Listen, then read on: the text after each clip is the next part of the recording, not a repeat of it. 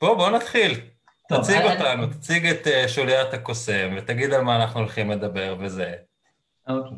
טוב, אז ברוכים הבאים לשידור החי של שוליית הקוסם.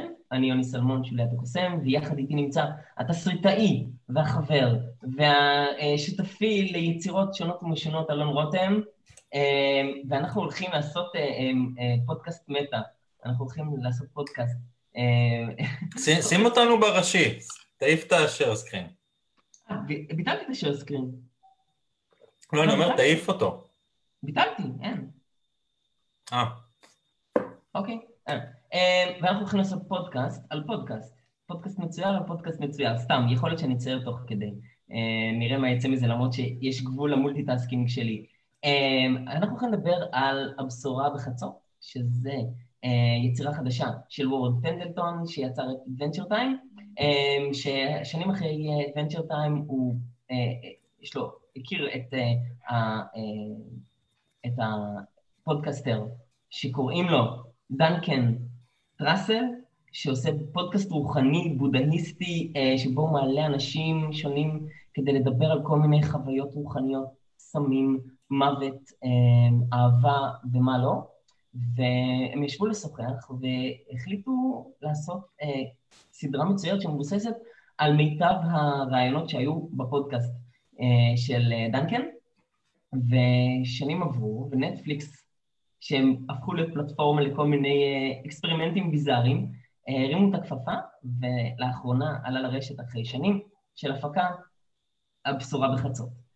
הסיפור של הבשורה בחצות, בקצרה, זה טוב, קשה לתאר את זה. זה יצור שקוראים לו קלנסי, והוא, אה, יש לו פודקאסט בין חללי, בין יקומי, שהוא משדר ליקום. אה, הוא חי עם הכלבה שלו באיזה צריף מוזר בעולם מאוד מאוד לא ריאליסטי, פנטסטי, פסיכדלי, אבל המקומות שהוא מבקר בהם הם אפילו עוד יותר פסיכדליים, ושם מה שהוא עושה זה, הוא לובש צורה, הוא לובש אבטאר, ומתחיל לראיין אנשים לפי הנושאים שעולים מתוך העולם שבו הם נמצאים. אה, בקצרה, הוא מראיין שם את המוות, הוא מראיין שם את אימא שלו, הוא מראיין שם נשמה של אסיר בבית כלא אינסופי, אה, שתקועה בלופ ובו היא מתה כל הזמן וקמה לחיים מחדש, אה, והשיחות מהר מאוד עוברות באמת למחוזות הרוחניות, הנשמה, סמים, מין ומה לא, כי היה כנראה מאוד מאוד חשוב לנטפליקס, כנראה גם לפנדלטון, להבהיר שזאת לא סדרה לילדים, אה, שזה יפה. זאת אומרת, הם די מהר מסמנים בהתחלה של ברגע שדמות אומרת מילה גסה, אז כולם יודעים שאוקיי, אה, זה כנראה לא לילדים, זה כנראה לא מה שחשבנו, וזה נכון לגבי כל האנשים שמשום מה חושבים עדיין שאנימציה לזה לילדים. אה, עד כאן הקדמה בסדר? הקדמה מצוינת. אה, הסדרה, אני שמתי לב בצד שלהם, מוגדרת ל-16 פלוס, אבל גם, הרי המפגש הזה בינינו הוא חלק ממסורת בת פרק אחד בינתיים, וזה יהיה השני, כשאנחנו מדברים על סדרות של נטפליקס, אז גם כשדיברנו על אה, סקס סמים ובוטים, זה גם סדרת אנימציה למבוגרים. אני חושב שנטפליקס לא אכפת להם. כלומר, הם גם קנו, אבל הם קונים עכשיו גם הרי את ה... הם קנו את, ה, את כל הספרייה של אה, סטודיו ג'יבילי וזה, הם כאילו... אני חושב שלא אכפת להם אם זה למבוגרים או לילדים, והיה להם הרי פשוט חוזה עם הבחור הזה של Adventure Time שאתה אמרת את שמו קודם ואני לא זוכר, ופשוט נתנו לו רשות לעשות מה שהוא רוצה. כן, אבל הם עדיין, בטח באיזושהי שורה תחתונה, הם כן רוצים לראות, ליצור משהו, בעיקר כשזה הפקת מקור וזה לא לקנות משהו מוכן, לראות שזה מגיע לקהל. ואם אני הייתי צריך להשקיע כסף, מיליונים, בהפקה של סדרה אה, שעוסקת בחוויות רוחניות, פודקאסט אנימציה למבוגרים, הייתי חושב פעמיים. אין ספק שהמדיניות השקעה של נטפליקס היא דבר מאוד מוזר ומעניין שאנחנו לא, לא הצלחנו לפצח את הקוד שלהם, כן. שהוא uh, אזוטרי. הסדרה הזאת עוסקת בסודות ואזוטרי, אז אני חושב שמדיניות ההשקעה של נטפליקס היא אזוטרית למדי. אני חושב שהם גם עושים ניסויים, ומרשים לעצמם לעשות ניסויים, כי צריך לזכור שבשבילם אולי להפיק סדרה כזאת בכמה מיליונים זה לא כסף גדול, דווקא. ואין ספק שאנחנו נהנים מזה, כי אז לי ולך, עם הניסיונות המשונים שלהם, יש על מה לדבר, כי הרי אם הם לא היו עושים ניסיונות משונים, לא היה לנו מה להגיד עליהם. נכון, כאילו קשה לחשוב על עוד פלטפורמה שהייתה מעלה משהו כמו אהבה, מוות, רובוטים. אה, באמת, כאילו, אין, אין, אין משהו שמתאים, פלטפורמה שהיא כל כך גמישה וכל כך פתוחה. אה, אבל נראה לי שמה שיותר מדהים זה שיש לזה קהל. זאת אומרת, לפי מה שאני שמעתי לפחות, הרי נטפליקס לא כל כך משחררים את הנתונים שלהם, אבל הייתה לזה הצלחה מאוד מאוד גדולה.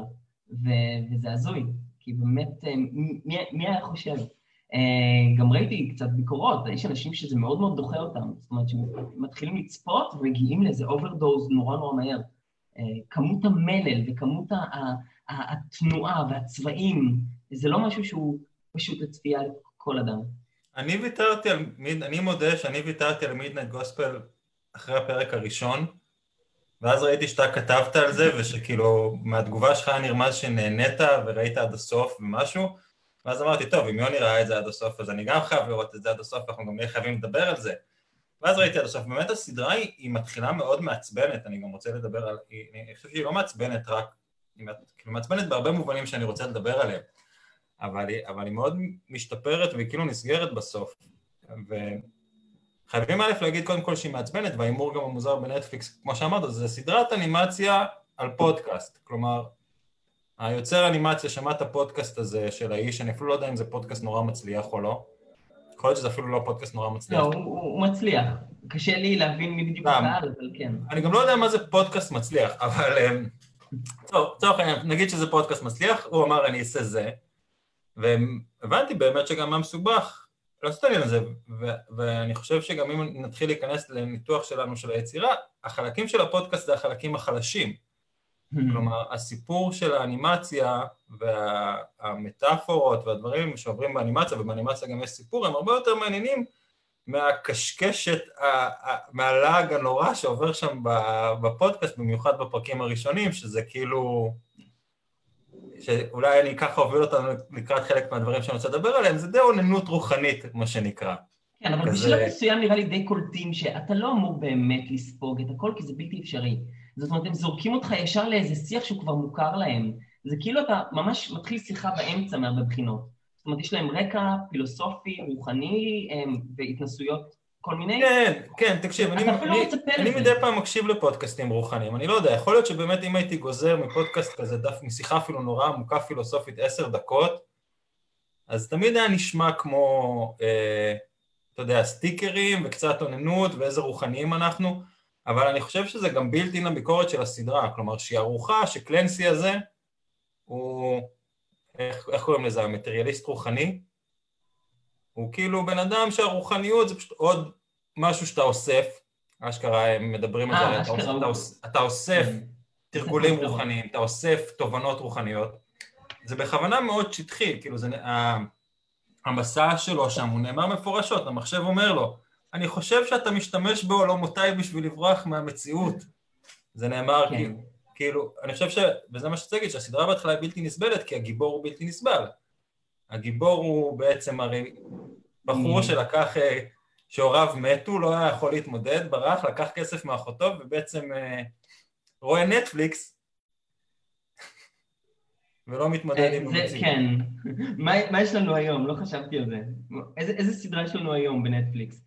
כשהוא מדפדף שם בין כל העולמות, והוא כבר משועמם כי הוא כבר ראה את הכל והוא מחפש משהו מיוחד. אבל אני, הפתיע אותי שהפרק הראשון שבר אותך, כי אותי הוא שבה דווקא. זאת אומרת, דווקא בגלל שבאמת איפשהו השתקתי את הקול של הפודקאסט, אה, במוח שלי, כי באמת זה היה בלתי אפשרי, אבל כל הסיפור עם הזומבים, בקצרה, הפרק הראשון מראה את קלנסי מגיע לעולם שבו יקום מקביל, שבו נשיא ארצות הברית מותקף על ידי זומבים, והוא משוחח בעצם עם הנשיא בזמן שהנשיא עסוק בלראות בכל הזומבים מסביב, ומה שיפה זה שבאמת יש משהו בשיחה שלא באמת מוביל לאנשהו, אבל מבחינת הפרק, זאת אומרת, הוא עדיין בנוי באיזשהו מבנה, או מנסה לעמוד באיזשהו מבנה, אה, אז לקראת הסוף אנחנו מגיע טוויסט נורא נורא מפתיע, שהם הופכים לזומבים, ואז הם מצליחים גם לשמוע את הזומבים, ולחשוב כמו זומבים, ובעצם מתברר שהזומבים הם חווים סוג של הערה רוחנית, והם באיזושהי נירוונה, אז נכון שהעיניים שלהם יצאו מהחורים והקרביים שלהם משפחות, ושמבחוץ זה נראה כאילו הם לא מתפקדים, אבל בעצם הם, הם חיים בעולם שהוא כל כך מושלם, שכשהופכים אותם חזרה לבני אדם בעזרת הנסיוב וריפוי, אז בעצם אנחנו מרגישים שזאת קצת אה, קצת החמצה, ובעצם שאם רק היינו מקשיבים מספיק אה, לזומבים, אז אה, אה, בעצם היינו מסוגלים לעבור איזושהי אבולוציה. אה, וזה קצת קשור, מותר, אמרנו, אני אעזר לא לעשות יותר מדי name dropping, אבל אין מה לעשות. לי זה ישר לקפיץ את רבי נחמן אה, עם הקבצנים, ש, שהעיוור אומר, אני לא באמת עיוור, אני כל כך רואה שאני לא. ויש שם קטע שפשוט הזומבים אומרים את זה, זאת אומרת, רואים, עכשיו אנחנו רואים את האור, ורואים שם זומבי עם עין בחוץ ועין אחת שלא קיימת בכלל. אה, ובעצם זה בדיוק עובד על אותו רעיון. והסוף כמובן זה שאחרי שקלנסי הפך לזומבי וריפו אותו בחזרה, אז uh, הוא חוזר עם, ה, כמו שאמרת, עם השלל אל העולם שלו, ו, ועצם זה ששני הרבדים האלה עבדו במקביל, אותי זה הקסים. כן, אני חושב שזה מה, זה הייתה, הסדרה היא באמת, בסופו של דבר, כשהמסע נגמר, ואתה מבין למה היית צריך לסבול את הקשקשת שלו תוך כדי, אז, אז זה בסדר, אבל בהתחלה זה מעצבן. אני גם מודה שזה כנראה גם ההבדל, שאתה קודם כל הלכת לאנימציה.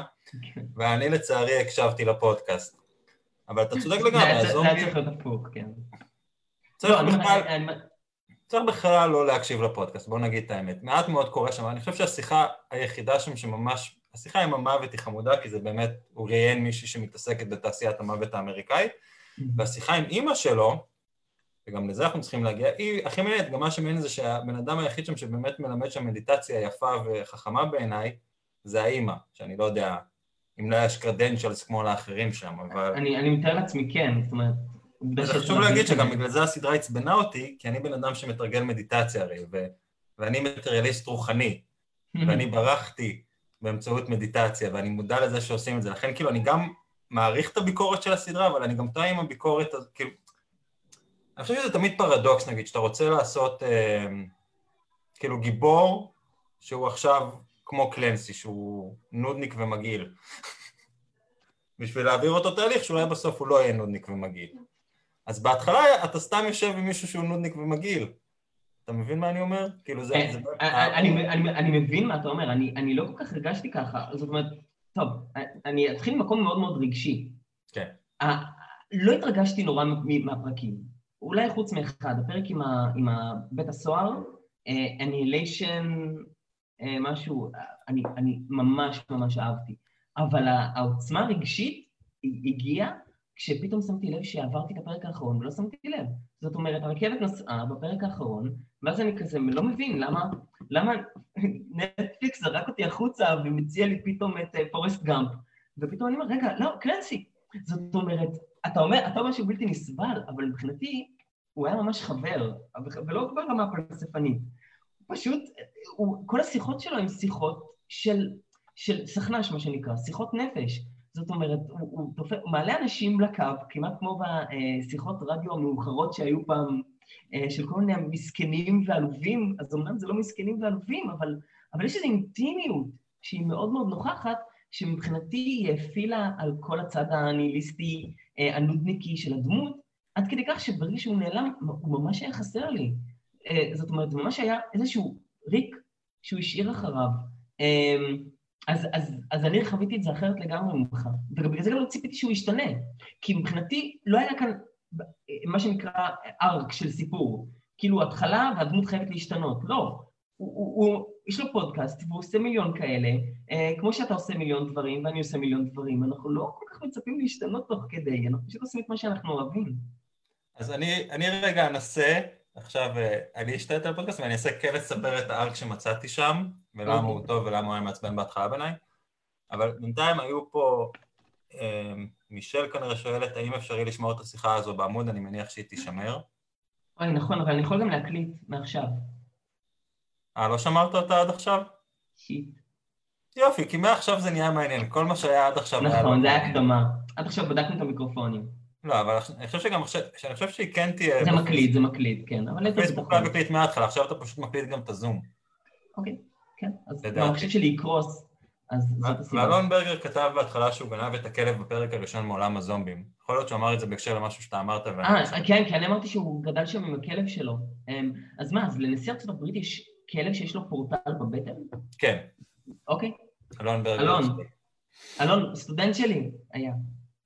כולם היו סטודנטים שלך, יוני, או יהיו. נכון. אה, אז אני הבטחתי את הארק. נכון. אז א', אני חושב שזה גם הביקורת של הסדרה, כלומר, הרי זה מתחיל איתו, שהוא בורח לזה, יש לו אה, מנוי אחד לפודקאסט שהוא חי בשבילו, שזה דווקא חמוד, כי הסדרה עסוקה הרבה בקשר אנושי, שהוא בורח ממנו אבל אה, זקוק לו, זה נורא יפה. הוא אומר, אני חי, אתה השומע היחיד שלי, אני חי בשבילך, ואז שיש לו עוד שומע, אז הוא משיג בשבילו את הגלידה. כן. אבל תוך כדי העולמות שם נהרסים, הוא לא אכפת לו, אחותו מתקשרת אליו, לא אכפת לו, הוא כל הזמן בורח. עכשיו זה גם, דרך אגב, זה באמת, אה, בתרגול רוחני זה עובדה ידועה, אנשים בורחים לתרגול רוחני, כלומר הם אומרים אני אבטל את האגו שלי כי הם לא יכולים להתמודד איתו, והם רוצים לא להרגיש כי הם לא יודעים להתמודד עם רגשות. והסדרה באמת, כשהיא מסיימת את הארק, היא עוסקת בזה יפה, אבל בהתחלה זה ממש נורא המטריאליזם הרוחני, כאילו גם הוא, הוא מדבר שם עם אנשים והוא אומר לו איזה חכם אתה, והוא אומר לו איזה חכם אתה, והוא אומר לו איזה יפה אתה. אתה יודע, אלוהים אוהב אנשים יפים, שזה גם הפרוטסטנטיות הרוחנית, כי הרי פרוטסטנטים, אם אלוהים אוהב אותך אז אתה מצליח. והיום לא מספיק להצליח שתהיה עשיר, אתה חייב להיות גם uh, מואר ורוחני ובלה בלה בלה. ובפרקים הראשונים זה מאוד בולט, כאילו כמה הוא שקוע בעצמו, קלנסי, וכמה המסע הרוחני הוא בעצם אתה אמרת שדי ברור שהמטאפורה שם זה שהוא מכניס את הראש אה, לכוס של האימא שלו. אה, אלון, אלון, יש ילדים שמקשיבים לפודקאסט הזה. כן? כן. לא, רק שנייה, אני אסביר. לא, רק תסביר על מה מדובר. אני טענתי שהצורה של הטלפורטר היא של איבר נשי. ושמה שקורה זה שבפרק שבו בעצם הוא נפרד מהעולם, פיזית, זאת אומרת שהוא מתפוצץ, סליחה על הספוילר, אז בעצם זה המקום שבו הוא גם נכנס למקום הזה והוא מת שם, וגם פוגש את אימא שלו. אה, ואני טענתי שלי זה היה נראה בצורה מאוד מאוד פשוטה כאיזשהו סאבטקסט אה, או אפילו טקסט אה, אדיפלי. זאת אומרת, כמו שאמרת, אתה בורח מהמציאות ואתה בורח בעצם מהחיים, זאת אומרת, הוא בעצם עושה כאן reverse engineering, מחזיר את עצמו לרחם, פוגש את אימא שלו המתה ומתאחד איתה. ואין כאן שום ישות גברית, ואין כאן אבא, אלא אם כן המחשב הוא סוג של אבא, שזה די הגיוני. זה אמ, האיש של החוק, האבא של ההוא שהביא לו גלידה שרוצה להרוג אותו. נכון, נכון. ובעצם זאת באמת הבריחה האולטימטיבית, כן. כן, אבל גם אפשר להסתכל על זה, א', אה, stick your head up your ass, כן. וגם, אני הרי אוהב לקרוא לאנשים האלה, הבדולינים, הפופיקאים, כי כאילו כל אלה שחושבים שהעולם זה הפופיק שלהם ואין שום דבר מעבר, כן. אני אוהב את הדולינה דווקא. אז היינו עוד בחלק הראשון בסדרה שהוא באמת כזה, והעולם, והעולמות נהרסים, והוא מדפדף בנטפליקס, אה, ועסוק בהתעוררותו הרוחנית וזה, ולא אכפת לו כלום, ואפילו לא מטפל ב... בפורטל שלו, הרי הוא אומר לו, אתה צריך לעזור לי וזה, ואז יש את הפרק באמת שהוא מגיע לשכנים שלו, שכאילו, שהם הקפיטליסטים כן. ממש, שהם כאילו שודדים. הוא מביא להם פשטידת משיח. כן. שהם כאילו שודדים אוצרות מהעולמות הרוחניים האלה, מהממדים האחרים, וזה גם יפה, כי הוא כאילו הרי דוחף רק את הראש שלו פנימה, ועוד לא כן. מתמסר כל הגוף לזה, הם, הם בכלל הרי מרחוק דוחפים, אה, דוחפים איזה משהו לתוך, כאילו הם אפילו לא מכניסים את הראש. מצד שני, הם, הקפיטליסטים, יודעים לטפל במכשיר שלהם ולא גורמים לזה שכל העולמות ימותו. שזה כן. גם ביקורת נראה לי שאני ואתה אוהבים כזה, שיש גם בסרטים של אה, בונג ג'ון הו כזה, אני אף פעם לא יודע איך אומרים את השם שלו. כן. מה, איזה, איזה מסר? שגם באוקג'ה וגם ברכבת הקרח זה תמיד כאילו, הקפיטליסטים לפחות הרכבת רצה. או, או שאתה יכול לעשות איתם משא ומתן, אבל אם תיתן למשוגעים האלה של אה, כל מיני הראסל ברנדים האלה שרוצים מהפכה אבל לא יודעים כלום, כולנו נמות ברעב. יורידו את הרכבת מהפסים, כמו שראינו לא. בפרק של ריק ומורטיה. לא, בדיוק. לפני שני פרקים. אה, אבל, כן. לא, יש לי שאלה. אני אגיע בסוף עד לסוף הסדרה, אל תדאג, אתה יכול לעצור אותי, אני פשוט אה, אשלים את הארק. לא, כי יש משהו שבאמת אה, מעורר בי הרבה שאלות, וזה העניין של, אה, כי התחלת להגיד על זה, השאיפה להערה, ובאמת, אחד הדברים שלא היו ברורים זה הציניות. זאת אומרת, מצד אחד זה מאוד לא ציני. גם כששומעים את הפודקאסט המקורי של דנקן, הוא, הוא לא יכול להיות אדם ציני. הוא, כי, כי הוא מנהל שיחות מאוד מאוד רציניות, והוא מאמין בדברים, והוא, והוא מעמיק בהם. מצד שני, האנימציה איפשהו היא כן מכניסה איזה, איזה תחושה מרירה. אני אתן לך דוגמה, יש את הפרק עם, ה, עם החתולים ועל הקסם. כן. היצור הזה ש... ש... תישו, זה, אני, אני רוצה רק, בשביל הדברים שמדברים עליהם, זה כישוף בקוף. זהו, אני, אני, זהו, חיפשתי את הספר. זה כזה... זה הזוי לגמרי. קבלה נוצרית מודרנית. אמ, אבל אני מאוד אהבתי את זה. בין השאר, טוב, אני חייב... אני נגיד, בעיניי שני הפרקים הכי גרועים זה הפרק הזה והפרק עם האבירה הזאת. אני שנייה עוצר אותנו, אני עוצר אותנו בשביל הקהל. כי מישל כותבת שהטלפורטר מזכיר גם את נושא הפסיכומגיה, בה עושים הרבה טקסים של לידה מחדש, למשל אלחנדרו חודורובסקי. את אוקיי. כמובן צודקת, אבל אני לא יודע. אני, טוב, אני לא מצליח כאילו לקרוא במקביל, אז מצוין שאתה קורא. אני דואג לזה. אני אעצור אותנו ומדי פעם אשתף את הקהל. אז רק להגיד, הפרק עם האבירה באמת נורא עצבן אותי. הפרק עם החתולים, מה שאהבתי בו, קודם כל, שוליית הקוסם, כל הרעיון של חוויה רוחנית דרך קסמים מצא חן בעיניי. אבל היה שם עוד משהו שמאוד מאוד דיבר אליי, שאחת, הדמות הזאת של האיש דג הזה, סלמון, אה, אומר שם אה, שבעצם המטרה של הקסם, התרגול של הקסם, זה כדי לקחת כמה חוויות חיים, זאת אומרת משהו שמיועד לכמה חוויות חיים בודהיסטיות נגיד, ולצמצם אותם לחוויית חיים אחת, זאת אומרת בעצם להגיע להערה בחוויית חיים אחת. הדבר השני שהוא אומר, זה שהעולם המושגים שם הוא לא עולם רוחני, אלא עולם של אה, איקונות, של דימויים, אה, ולכן הוא הרבה יותר מערבי בטבעו, שזה גם משהו שנורא דיבר אליי. אבל באמת, אם העליתי את הנושא של הציניות, אז יש שם את הקטע שבו יש הרגשה, הרי בדרך כלל אין, לא ברור מה הקשר בין האנימציה לבין הפודקאסט. ושם הדג הזה שסוחר בחתולים, משתמש בהם כדי כל הזמן להתקדם למשהו. יש הרגשה כאילו הוא מדבר על הערה שאחריה יש את ההערה השנייה, ואחר כך ההערה השלישית, ויש הרגשה כאילו המסע שלו משקף את זה. רק מה קורה בסוף? הוא פתאום נהיה סוג של ישות ענקית כזאת, ואז הוא פוגש ישות ענקית אחרת והם מכות על דברים, איך לומר את זה בעדינות, מאוד ארציים. אבל אני חושב שזה מה שהיה מבריק. כי האנימציה, אני חושב שבאמת הסדרה היא לא אירונית, אבל האנימציה מאירה את הביקורת שלי. כלומר, נגיד הפרק הזה הוא בעיניי בדיוק המטריאליזם הרוחני, כאילו, אה, הבודהיסטים כן. מדברים על הרבה, אנחנו נעשה את זה עכשיו, ואתה יודע, ונשיג גם תוך כדי, ואתה יכול to manifest. אתה יודע, זה כאילו, אה, זה כמו ההתעוררות הרוחנית של אה, ג'ים קרי. כל הג'ים כן. קרי, ראסל ברנד, כל אלה שאתה יודע, שאומרים, זה שהצלחתי, מוכיח שאני מואר. כאילו... אז, אז, אז, אז, אז מה שאתה אומר, אבל אני לא מבין, זה שפנדלטון הוא זה שמביא את הזווית הזאת באנימציה? מה? תשאל את זה שוב, כי גם...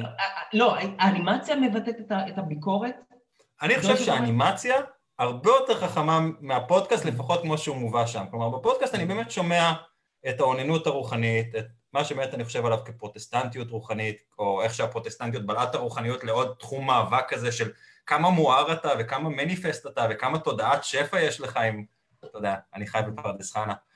אמ, ואותי זה מגעיל. כלומר, אני חושב שכל הרעיון של רוחניות, נגיד, הוא לשבור את הכלכלת שוק, הוא להיות מחוץ לכלכלת השוק, הוא לא להצליח. אני לא רוצה להצליח. כשאני עושה מדיטציה, אם אני אצליח במדיטציה, אז אני לא הבנתי כלום.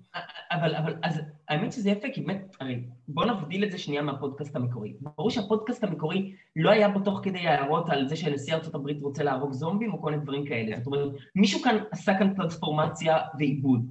אה, ואז יכול להיות באמת שבתהליך הזה הכניסו גם את הביקורתיות הזאת, אבל גם באמת איזשהו ארק, כי התחושה הסופית, אחרי שאתה צופה בכל הפרקים, ואפילו בכמה, בתוך כמה פרקים, שההערה היא קצת בלוף. זאת אומרת שבאמת... לא. אבל לפני שאני אגיד לך למה לא, אני שוב okay. אוקיי. רוצה להקריא את אלון ברגר, כי הקהל שלנו חשוב לנו, כי אנחנו נכון. כאמור לא פופיקאים, ואנחנו לא רק חושבים שאנחנו כל העולם. אז אלון ברגר כתב, אבל בעולם החתולים והקסמים הם בעצם היו במבוך שהיעד היה ידוע לו. למרות שהוא כל הזמן דיבר על מציאות החוויה, הוא ידע לאן הוא הולך ומה ה end game שלו. בעיניי זה שוב, זה הפרוטסטנט, בכלל, שני, שני הפרקים האלה של הרובוט דג והבירה זה קווסטים הרי. הם עושים צעדים בשביל להגיע למשהו, היא משיגה את ה potion גם, והכל גם בשביל להשיג חזרה את החבר שלה, שזה שוב, בעיניי האנימציה מדברת על המטאפורה, אנחנו מקשקשים קשקושים רוחניים, אבל אנחנו מקנאים, ואנחנו מתאבלים, ואנחנו, זה כאילו... ה... כאן מגיע הרגע שבו אני אצטט אורוול mm. ב name dropping. אפילו שאני מצטט את אורוול בכלל מספר אחר, ולא הכנתי ציטוט מראש, אז זה גם יהיה ציטוט לא מדויק, חבל שלא הכנתי את זה מראש. אמ, שהוא אומר, הציטוט מתחיל בתקופה מוכת יוגה זאת. כמובן כתב את זה אי אז, אבל אנחנו עדיין בתקופה מוכת יוגה זאת. והוא אומר, יש אידיאל כאילו הבן אדם צריך להיות קדוש, והשתוקקות היא רעה. ואם אתה בן אדם, אתה בעצם קדוש שנכשל. אבל הוא אומר, רוב הסיכויים שמי שרוצה להיות קדוש לא רוצה להיות בן אדם. ולפעמים גם מי שרוצה להיות קדוש פשוט לא יכול להתמודד עם הנטל הנורא של האהבה. ממש, אני לא מצטט מילה במילה, אבל... כן, כן, כן, כן. אבל זה משהו באמת נורא נורא נוצרי. האדם הוא לא קדוש שנחשב, וקדוש הוא לא אדם שנחשב. אדם הוא לא קדוש שנחשב, וקדוש הוא לא אדם שנחשב. יש אנשים שצריכים להתמודד עם האהבה, ויש אנשים שלא. והאידיאל כן. שלהם הוא... לא, אבל אני אומר, זה בדיוק העניין הנוצרי, זאת אומרת, של לקדש את זה שלא מקדשים, זאת אומרת, שלא מתחתנים, אה, ושיש הפרדה בין הרוח והגוף, אה, וכל הדיכוטומיה הזאת, אה, כי זה משהו שאם אם, היו עושים סדרה כזאת יהודית, אולי היה יותר איחוד גם בין צורה ותוכן, אני רק מעלה את זה כאפשרות, כי יש שם גם אלמנטים יכול להיות, אני גם מזכיר שזו סדרה לא רק נוצרית, אלא נוצרית פרוטסטנטית, שאני, א', אני לא בטוח עכשיו לגבי זה, אבל נראה לי שגמרים פרוטסטנטים כן מתחתנים, או לפחות באיזשהו זרם. כן, כן. ושוב, הפרוטסטנטיות זה החומריות, זה כאילו, אהבת אלוהים מתגלמת עכשיו. אה, מקס ובר, אם אנחנו רוצים לזרוק עוד שם שאני לא בטוח לגביו, רוח אה, הפרוטסטנטיות ורוח הקפיטליזם, משהו כזה שהוא כתב. זה, זה ממש זה, זו סדרה כזאת אמריקאית. אני חושב שאין בציניות, דרך אגב, באף אחד מהרובדים, אני מחזיר אותנו למה שאתה, לנקודה שאתה העלית קודם, כי אני חושב שהוא, דנקן, הפודקאסטר האמיתי שהוא מאחורי קלנסי, שקלנסי הוא האבטר שלו, ומתישהו קוראים לו דנקן, והוא אומר מי זה דנקן, ובסוף כשהוא אימא שלו הוא חוזר להיות דנקן, כי הוא הפסיק לברוח. אז אני חושב שהוא באמת נורא תמים, שהוא כמו קלנסי כזה, כאילו הוא מקשיב לאנשים, וזה מגניב אותו. ושוב, יש בזה משהו יפה, כאילו, ב, בעמדה הלא ביקורתית הזאת. מצד שני, fucking, לוקחים לך את חיי הרוח והופכים גם אותם למשהו שמוכרים בקניון. דרך אגב, הוא מגיע עם הנשיא שם לקניון, יש שם מטאפורות משוגעות באנימציה, אני אגע בהן. אבל אני חושב, אז אני חושב שהוא לא ביקורתי, הוא נורא כאילו התם, הדמות שלו, גם אולי דנקן באמת, ואני חושב שהאנימציה, כשהיא מוסיפה לזה עוד רובד, זה גם, זה לא כאילו לרדת על זה. זה להגיד, הנה, תראו, תשמעו, זה נורא מטריאליסטי, תראו, הוא כאילו, מכל עולם הוא לוקח משהו ובורח רגע לפני שהעולם הולך, ומה הוא לוקח? נעליים. כלומר, משהו שאתה אמור ללכת איתו, אבל הוא שם את זה בתצוגה, זה גם, זה מטאפורה נהדרת בעיניי. לא, אתה גם נורא צודק, כי עובדה שגם אתה לא יוצא מהסדרה בתחושה של, של שטויות. אני ממש לא התכוונתי לזה גם, כי עובדה ש... אבל זה בדיוק לנסות לשמור על איזה בלנס מאוד עדין של לצלול לעולמות האלה, אבל גם להיות מסוגל לצאת מהם. ומהבחינה הזאת, אני ראיתי את זה כביקורת על קלנסי באמת. זאת אומרת, הוא לא מצליח לצאת. בסופו של דבר הוא מת בתוך הטלפורטר. אז אתה מחזיר אותי לקו עלילה שאני מספר, כי אני רואה את הנפילה שלו לטלפורטר הזה הפוך. אני רואה את זה כגאולה. כי... כי... הציגו את זה כגאולה. אז, אז היינו כן. בזה שהוא כאילו משוטט בעולמות בשביל לברוח, לברוח מאחותו, לברוח ממות הוריו. ואז בפרקים האחרונים רואים שהוא כאילו מבין את המוות של אבא שלו ושולח את הצלחת, אה, צלחת הפירות או מה שזה לא שאבא שלו ביקש שהוא ישלח להוספיס, שזה מאוד יפה, ואז הוא נפגש עם אימא שלו.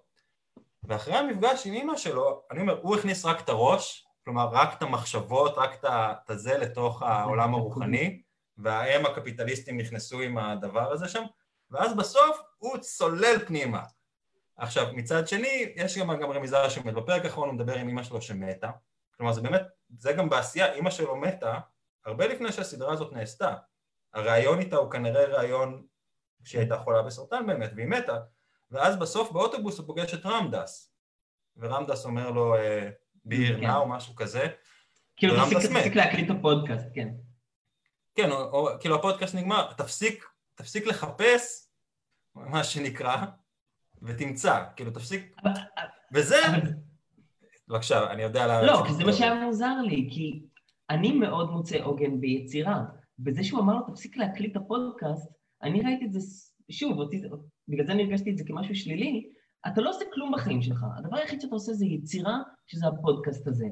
וזה שכל המסע הרוחני שלו הסתיים בלסגור את המיקרופון, אני מבין איך זה סוג של קליימקס. היית מקוטע לי לגמרי, אז לא שמעתי. לא, אני אומר שמבחינתי העוגן הוא היצירה. קלנסי לא עשה כלום בחיים שלו, הוא בטלן, בסופו של דבר. והוא חי, והיצירה היחידה, היחידה שלו זה הפודקאסט. ובזה שבשיא של הסדרה הוא בעצם בוחר לא להעביר את הפודקאסט, אני ראיתי את זה כמשהו שלילי. זאת אומרת, כי זה משהו שאפילו את הדבר היחידי שעשית, אתה מוותר. עכשיו, ברור שהסדרה לא הציגה את זה ככה. הסדרה כאילו אמרה, אתה מגיע למקום שאין בו מילים. לא משנה, הערה, משהו שהוא מעבר ליצירה, התמזגות עם האינסוף, לא משנה, אבל בסופו של דבר מבחינתי סגירת המיקרופון, שברה לי את הלב. זה יפה מה שאתה אומר. אני אומר, אני גם ראיתי את זה הפוך, אבל אני לגמרי מקבל את כן. הניתוח שלך. אוקיי, טוב. אני אגיד עליו משהו ואז אני אקריא תגובה שקיבלנו. אמ, אני חושב שזה שנגיד הוא מדבר עם אימא שלו אחרי מותה ורמדס אחרי מותו, כלומר ההקלטות קיימות, ואנחנו שומעים אותן, נראה לי בכל רגע נתון אלפי אנשים בעולם מקשיבים לרמדס, הוא באמת אחלה. אלן וואטס גם מת, אני יודע שגם אתה הקשבת לו קצת. כן. אני בדיוק השבוע... בגלל, בגלל המשחקים של דיוויד אוריילי, שהוא הכניס פנימה את המונולוגים של אלן וואטס. כן, אז אני אקריא רגע את יונתן וסרמן כותב, העמדה הלא ביקורתית הזו היא אלמנט מקובל בספרות פסיכדלית, ניו אייג'ית. הדובר הוא כמו כלי ריק, הוא פוגש מורה דרך, כמו בדון חואן או שרמה. נכון. א', אני מניח שבשביל ללמוד שווה, קוד... אני חושב שבשביל לבקר קודם צריכים להכיר, וקודם צריכים ללכת את הדרך, אז זה נכון. השימוש במילה New Age, שיונתן השתמש בה, הזכיר לי שזה בעצם גם מה שקרה בארצות הברית. ה-New Age, עידן חדש, היה תנועת מחאה שרצתה להביא עידן חדש, ומהפכה, ושינוי עולמי, ולהציל את העולם. ואז משהו קרה ב-70's והם אמרו, ונהיה, המשפט הכי מפחיד בעיניי זה איזה משפט של גנדי שאוהבים להפיץ בפייסבוק, יהיה השינוי שאתה רוצה לראות בעולם. בטוח נתקלת במשפט הזה. Be the change you want to see in the world. עכשיו, זה משפט יפה, אבל לא. צא לעולם ותציל אותו גם, כאילו, על הרב, כאילו, אני אומר, מה שקרה עם ה-New Age, שזה נהפך מתנועה חברתית לתנועה רוחנית, של, כן, כאילו, של פופיק, של כנס לפופיק שלך, דאג לפופיק שלך, תדאג שהפופיק שלך גם יהיה חטוב ורוחני ועם תודעת שפע, ו, ו, ובעצם ה-New Age נטש את העולם, הוא נטש, כאילו, אתה יודע, זה גם הביקורת על הבומרס וזה, כאילו, באמת, הפן האנטי-חברתי של הרוחניות, עכשיו, זה גם מגוחך, כי נגיד כל המורי אה, דרמה ובודהיזם שאני מכיר, הם אנשים שנעצרים בהפגנות של, אה, של ההפגנות אקלים, כן? זה לא אנשים שלא אכפת להם, זה אנשים שאכפת להם מאוד. זה קצת הבעיה עם הרוחניות כאילו הזאת, האמריקאית, הדבילית למדי. שוב, אני חוזר לביקורת, אבל הגענו כבר לקטע שבו הסדרה נהייתה יפה. אז אה, היה איזו נקודה. שאני הבנתי שהובלת אותי למשהו ש... אה, נזכרתי. אני חושב שהדיבור על הפודקאסט והסדרה הזאת, ומה שאתה גם אמרת על יצירה, והתהיה כאן עכשיו, מוביל אותי למה שרציתי לשאול אותך על תורה שבעל פה לעומת תורה שבכתב. אפשר לפני זה רק שאלה? כי אני דווקא מזהה את ה-New Age כמשהו של שנות התשעים, אה, ויכול להיות ששם באמת אה, נחווה המשבר העיקרי של מה שאתה מתאר. אני זוכר, ניר גולן, העלה בפניי את, את, את המריבה בין שלי יחימוביץ' ובדולינה, אה, שזו בדיוק הייתה הטענה שלה, הטענה כן. השמאלנית, שבעצם, שלוקחים כל מיני רעיונות רוחניים כדי לא לשנות את החברה. כי בסופו של דבר, אם השינוי הוא אני, אז תמיד גם האשמה היא בי. אני זה שצריך להשתנות. המציאות היא תמיד בסדר, הקפיטליזם תמיד בסדר, הממשלה תמיד בסדר, זה רק אני שתוקע את גלגלי הקרמה. אמ, אז, אז פתאום דברים מתחברים לי, אבל אני באמת לא הכרתי את זה כתופעה של שנות ה-70, אולי כי לא חייתי אז, אה, אבל בהחלט... אתה יודע, גם ישראלי, ישראלי בדיליי מסוים, כן, כלומר, זה שבדולינה הגיע... כן. אני נורא מסכים עם הביקורת של שלי חיימוביץ'. אני ראיתי גם, אתה יודע, אני לא מכיר את הבן אדם ולא רוצה לשפוט אותו אישית, אבל אני ראיתי איזה משהו ש...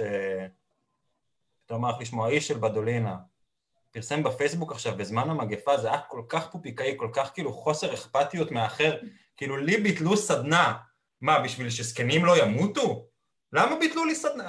סתם, זה לא בדיוק מה שהוא אמר, אני לא, אני לא רוצה להכפיש, אבל אני אומר, יש שם את הבדוליניות, הניו אייג'ית, כאילו הפופיקאיות, בואו נגיד את האמת. כן, אוקיי, כן. טוב, אז, אז בטח זה לא המקום להגיד שאני אני, אני שומר, יש לי מקום, יש לי פינה חמה בלב הזה. אני מת על הספר בדולינה. כן. אבל צריכים לקרוא אותו עם הביקורת של שלי חיימוביץ'. הוא, גם הגיע לי בדיוק בשלב מיוחד מאוד של החיים, שממש הרגשתי שיש איזה, לא, דיאלוג רוחני ביני לבין הספר. אבל שוב, אנחנו חיים בעולם שזה מאוד חמוד למי שנולד uh, בצד הנכון של הגדר, לחשוב על, תחיה כמו מלך, תודעת שפע. יש גם אנשים שנולדו בצד הלא נכון של הגדר, תודעת שפע תעזור להם תחת. אני מוביל אותנו לעניין של התורה שבעל פה תורה שבכתב, בסדר? כי זה אוקיי. בכלל מעסיק אותי. אני עדיין לא הבנתי איך זה קשור, אבל בסדר. איך זה קשור? א', אני טועה לגבי זה, בהקשר של אומנות. כן. כי נגיד מה שאני ואתה עושים עכשיו, למה גם רציתי שזה יהיה לייב כזה? זה כאילו פרפורמנס, אין חרטות. אנחנו עושים את זה, הקהל איתנו, קצת שואל שאלות, אם, אה, אם אני זז יותר מדי או לא יודע מה, או, או נגלה שיש לי פטרוזיליה בשיניים, זה הכל חי, וזה לא ארוך, כאילו, יש פה אלמנט של פרפורמנס וגם כאילו מה שנקרא דרך אגב בעגה ההיפית אולי transmission, כאילו שדר, אנחנו משדרים, אנחנו, זה לא... ו... סטרים, כן. ובכתב אנחנו ערוכים, אנחנו מנוסחים, אנחנו מלוטשים. ו, ויש משהו מאוד יפה נגיד, שכמעט כל דבר יפה בסדרה לדוגמה, מוביל לשיר. כמו שאמרת, הזומבים שרים. נכון. הזומבים הם גם... יואו, זה מדהים, שני הפרקים שאני הכי אוהב הם באמת מסתיימים בשירים. כמעט, יש שם המון שירים. כן. יותר משני פרקים מסתיימים בשיר. הזומבים, השיר שלהם ארוך, אבל יש עוד שירים, וגם הוא עושה מוזיקה לפרח, וגם רואים את העצלות שלו. הפרח שלו חולה, אז הוא מחפש באינטרנט איך לרפא את הפרח, בוחר את האופציה הקלה ביותר והאיפית ביותר באמצעות מוזיקה, ואז אחרי עשר שניות הוא גם מוותר על לנגן לפרח ושם הקלטה. כלומר, הביקורת שם היא נהדרת בעיניי, ואני... אמ, כבר גרמת לרצות לראות את זה עוד פעם. יופי. זה המטרה של הדיבור שלנו, לא? כן. יש מטרה לדיבור שלנו? לא, לא, אבל... חוץ מהמזומנים שאנחנו מקבלים מנטפליקס? אה, דולר על כל דקת שידור. אה, אבל באמת המקום שבו, זה מה שאמרתי, זה לא מרגיש כמו משהו מההתחלה ואמצע וסוף. זאת אומרת, זה סוג של ביצה שבא לי לשרוד, כאילו, כמעט בא לי שימציאו איזו מכונה שמייצרת פרקים נוספים של הסדרה הזאת, כאילו באופן אינסופי, רנדומלי, כי זה לא באמת משנה, אבל כנראה שזה לא יקרה. כנראה שבכל זאת המון אנימטורים עמלו על הדבר הזה. כן, אבל לי זה משנה גם. אני אומר, אני מבחינתי היה שם ממש סיפור עם מסע גיבור וכולי, וממש הכרה, הכרה במוות, הוא גם אומר שם משהו שהוא נכון, שמדיטציה זה תרגול לקראת המוות. אני, מס, כאילו, אני כמתרגל מדיטציה מסכים עם זה, ורואים שכאילו לאט לאט, עם כל ההתחכמויות והתחמקויות שלו, נעשית שם עבודה. אבל הייתי, אני עדיין רוצה לגרור אותנו לנושא הלא ברור הזה. אז אני אומר, יש אוקיי. עניין של האירוע, שהוא גם כמו הטקס בעצם, או כמו... אמ, ואני חושב שנגיד התורה שבכתב זה מצבה. זה, זה משהו כבר מת, עשינו את היצירה, עשינו את האירוע, אני ואתה שלוש שנים רקדנו את הסיפור של ניגון, יחד עם עוד כמה אנשים שעזרו לנו, ואז נגיד כשאתה רואה את זה עוד על ה... נגיד בפסטיבל עם, קהל שצוחק, שזה, אז זה עוד חי, אבל מתישהו, כשספר, שיש לי, הזזתי את המצלמה, הרי שיהיו לי ספרים רק הספר, זה איכשהו, זה כזה מצבה. ו... כן. ומספר הסיפורים, מה שלא קיים יותר, ואולי הפודקאסטים מחזירים לעולם, זה כאילו, כאילו המשך הוא משותף, כאילו זה לא הקצב קריאה שלי, יש כאילו, אתה, אתה שוב בזמן, כאילו ספר הוא על-זמני. בעצם זה הרעיון גם של התורה שבכתב, היא על-זמנית. תורה שבעל פה אמורה להיות כאילו, אבל גם פתוחה. כלומר, זה לא מצבה, זה פתוח, מתווכחים, אה, מדברים, אה, זה, כן. זה כל הזמן לשם משהו גם, זה כל הזמן זז. נכון, זה גם בלי מסקנות. זאת אומרת, מי שקורא את הגמרא למשל, שזה בעצם טקסט שהוא מאוד לא, לא הלכתי, הוא אין לו שום מטרה. הרבה פעמים מחלוקות מסתיימות בתיקו. אה, נשארות, כאילו הוויכוח לשם הוויכוח כמעט. לגמרי. זאת אומרת, בסופו של דבר יש שם את הדינמיקה. דינמיקה של חכמים, ולא באמת איזה יעד מאוד מאוד ברור. כן. ואני חושב שהתובנה הזאת היא מאוד קשורה לתרגול הרוחני, שעל זה הסדרה, וזה גם אולי מה שעניין אותי. כלומר, העניין של ה-be here now הזה, כלומר, אף, כאילו, זה, זה, זה לא מש... איפשהו זה לא משנה, אתה צריך להיות בתוך המשך, בתוך ה, ה, הפעולה. אבל זה שאמרת את התלמוד הזכיר לי עוד נקודה יפה מהסדרה. כאילו עוד הקשר יהודי שאפשר למצוא לסדרה, למרות שלדעתי אין לה שום הקשרים יהודיים, והיא באמת נורא... יש שם אחד. בקבלה נוצרית פרוטסטנטית. אבל יש שם רגע מדהים עם אימא שלו בפרק האחרון, בעיניי פרק מדהים, שהם מדברים על זה שהיא הולכת למות, והוא אומר לה משהו, זה שובר את הלב, ומה אפשר לעשות, והיא אומרת לו, אפשר לבכות. וזה כמובן החלק האהוב עליי מהמעט uh, גמרא שאני יודע, בברכות ה', ש...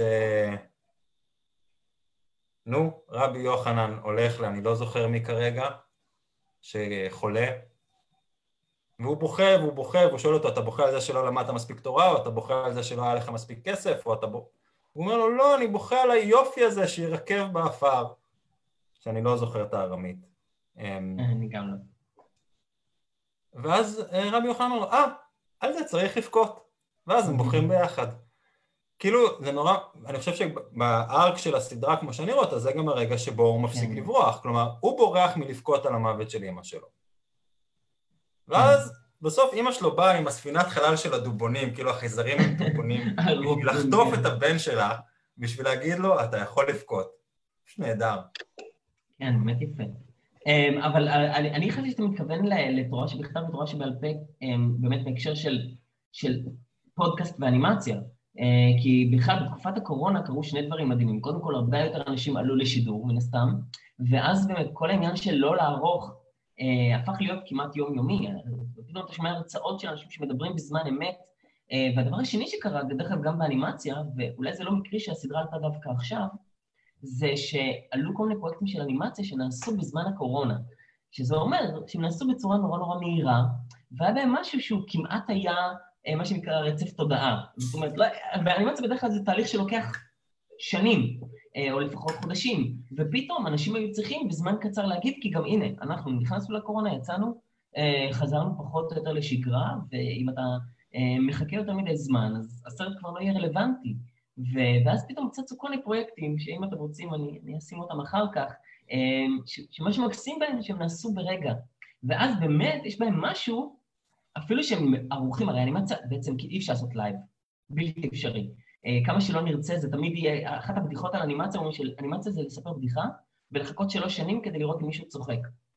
אז, אה, אז, אז זה לא עובד ככה. מצד שני, לפעמים אין לך ברירה, אתה חייב להגיב מהר, אה, ו- ו- וזה הפרויקטים האלה, ובגלל זה גם הרגשתי שיש משהו בסדרה הזאת שמנסה באנימציה לתת את התחושה הזאת של לא אגיד עשינו את זה מהר, אה, אבל כן אה, סוג של רצף, כמו, כמו שהרצף הוורבלי, הרי אין שם, בדרך כלל, כש, אני, אני אסביר, בדרך כלל כשעושים אנימציה אז, ורוצים לעשות הפקה יעילה, אז חושבים איזה רקעים חוזרים פעמיים, כדי לחסוך איזה אנימציות יחזרו פעמיים. ובסדרה הזאת זה בלתי אפשרי, אין שם שוט שחוזר פעמיים, כי דברים כל הזמן חוזרים, אה, כל הזמן מתקדמים ומשתנים, אפילו בפרק שהוא כאילו סוג של לופ בכלא, הפרק האהוב עליי, אז גם שם, מה שחוזר על עצמו לא באמת חוזר על עצמו, הוא כל פעם מופיע בווריאציה אחרת, מצולם מזווית אחרת, וההתרחשות היא שונה, ויש לך כל הזמן את ההרגשה של כאילו מישהו יושב עכשיו ומצייר ומוציא לך פריימים מתחת ליד, אה, ואז זה מאוד מעביר את התחושה הזאת. כן. אני מבין מה אתה אומר. האמת היא שאני חושב שגם, נגיד אם זו שיחה כאילו ביקורתית, אני חושב שהאנימציה בסביבה הזאת היא מופלאה. גם, גם חלק ממה שמצדיק צפייה שנייה, חוץ מבאמת המתח בעיניי, זה כמות הרפרנסים, שרק יש איזה סרט קצר אחד שנעשה בישראל שאולי מתחרה בכמות הרפרנסים שדחסו בכל דקת אנימציה, אבל הנה, אפילו בפרק הזה אתה כאילו מסתכל, הרי יש שם מיתוסים מצריים, שהם גם מדברים עליהם בפרק אחר, ששוקלים את הלב מול נוצה, ומיתוסים בודהיסטים, ששוב, דרך אגב, אבל גם זה משהו שמעצבן אותי. כי הערבוב הזה של קבלה יהודית ומיתוסים מצריים ובודהיזם וזה, זה בדיוק הקנון הרוחני הזה שאתה לוקח כאילו כן. מכל חנות משהו. אבל הוא מאפיין תקופה, אין מה לעשות. לא, זה, בזה גם משהו יפה. אני אומר, אני ביקורתי, ואני גם חלק מהתופעה, וגם תופעה טובה, אמ, אבל גם יש בזה משהו, צריכים להיזהר מהמשחק, כאילו...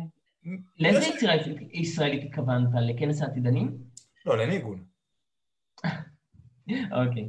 לא, כי כנס העתידנים האמת הוא קצת מזכיר את זה, זאת אומרת, הוא גם משלב בין שפה של... אה, אה, אה, מישהו לוקח סמים ונכנס בעצם לעולם של קרטון, כי זאת הדרך הכי טובה לייצג חוויית סמים, כנראה.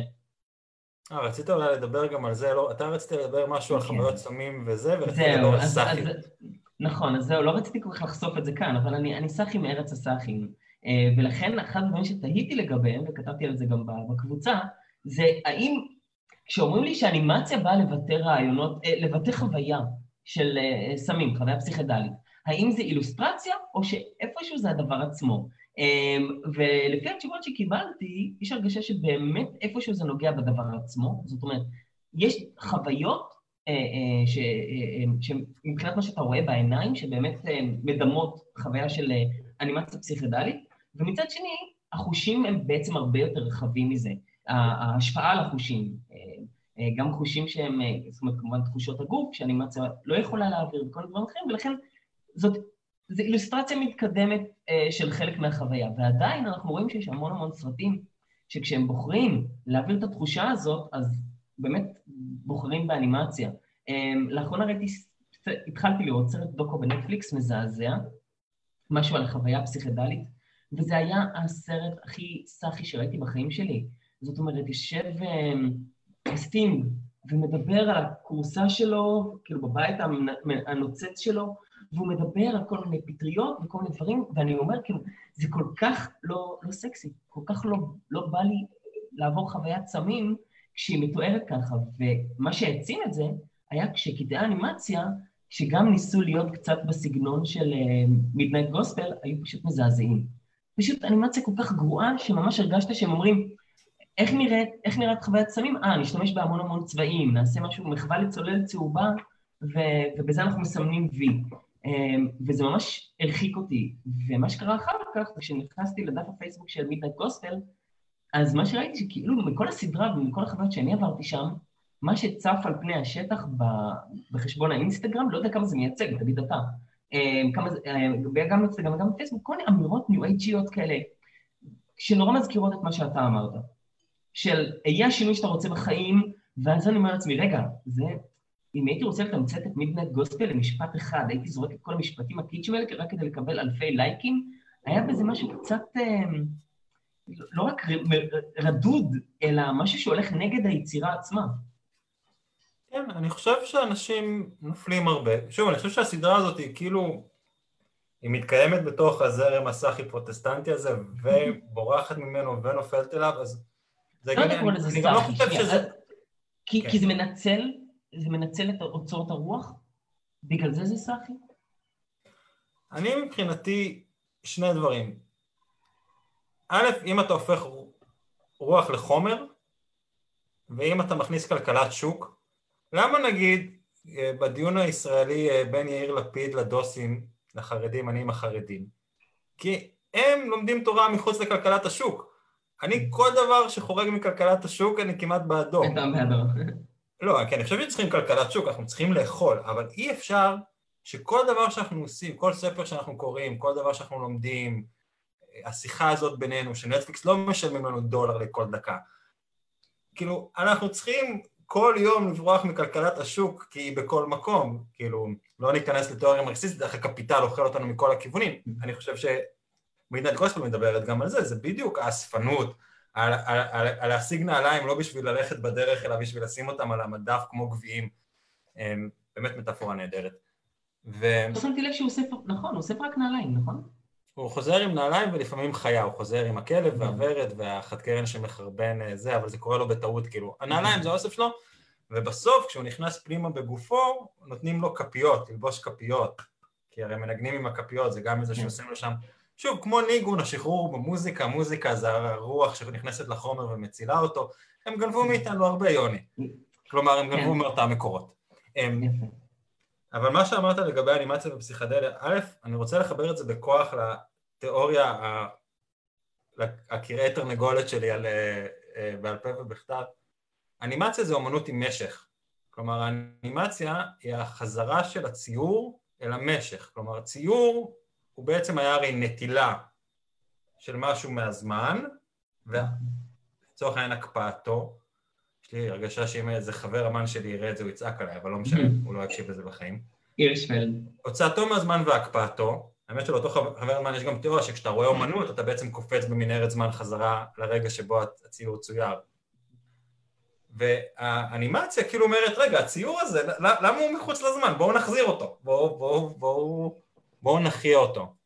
ואני חושב שחלק ממה שקורה בחוויה פסיכדלית, שוב, לא שאני מומחה גדול, אני מומחה מאוד מאוד קטן, זה, זה, זה התנועה, זה הזמן, זה האלוז'ות ה... אבל זה מה שאתה אמרת בעצמך על אנימציה, שבעצם הנושא באנימציה הוא לא הציורים, אלא הרווח ביניהם. זאת אומרת, הציורים קיימים רק בשביל שהחוויה הזאת תקרה. הובלת אותי למה שרציתי להגיד, שיותר מ... האם, כש... האם כשאני אה, לוקח סמים, האם מה שאני רואה נראה כמו אנימציה, יותר באמת יש את העניין של. כאילו להיכנס בין הציורים, להיכנס בין הרגעים של החיים, להיכנס כאילו לרגע שבו... הרגע בלתי אפשרי לנו כבני אדם, מה זה חוויה מיסטית? זה בעצם כאילו, אתה... הסרט, אתה יודע, הסרט כמו, כמו בקולנוע כזה, שהסרט נתקע פעם כשעוד היה פילם, ואז אתה רואה כאילו את ה flip flip, אתה בין הפריימים מה שקורה. אז אולי זאת הסיבה שאני מסתפק בלהיות צחי, כי אנימציה כן מספקת לי את החוויה הזאת. וגם, לא, אנימטורים, אני אגיד את זה בצורה ברורה, אנימטורים לא יכולים להיות צחים. אנימטורים הם יצורים, הם, איך קוראים לזה? פסיכונאוטים. הם לא צריכים סמים בשביל להיות פסיכונאוטים. דרך אגב, גם מי שעושה מספיק מדיטציה לא צריך. כלומר, אני עדיין זוכר מורת מדיטציה אוסטרלית, שמישהו שאל אותה, אה, הוא שאל אותה משהו על אה, סמים LSD, לא משנה. אמרה, שב קצת במדיטציה, תגיע למקומות הרבה יותר מגניבים מ-LSD. אמ, ששוב, כי זה זה, זה היה לראות, ואני חושב שבאמת אנימציה היא לוקחת אותנו לשם, אבל אני חושב שיש גם משהו בהקשר של דימויים, שאמרתי אותו גם בדיון הזה שהיה בקבוצת פייסבוק, שאני חושב שזה גם קצת הפוך. כלומר, בגלל שהעולם הוויזואלי שלנו הוא מלא באנימציה וקולנוע, אז זה נכנס לנו כאילו לנוירונים, ואז כאילו החוויה, הסמים, שכאילו הכל נפתח, mm. אז אתה רואה הרבה, אני אפילו אתן לך דוגמה שאולי תחמיא לך. אני פעם עשיתי כזה מדיטציה דמיון מודרך, ואלה שאתה בסוף מגיע ופוגש חיה.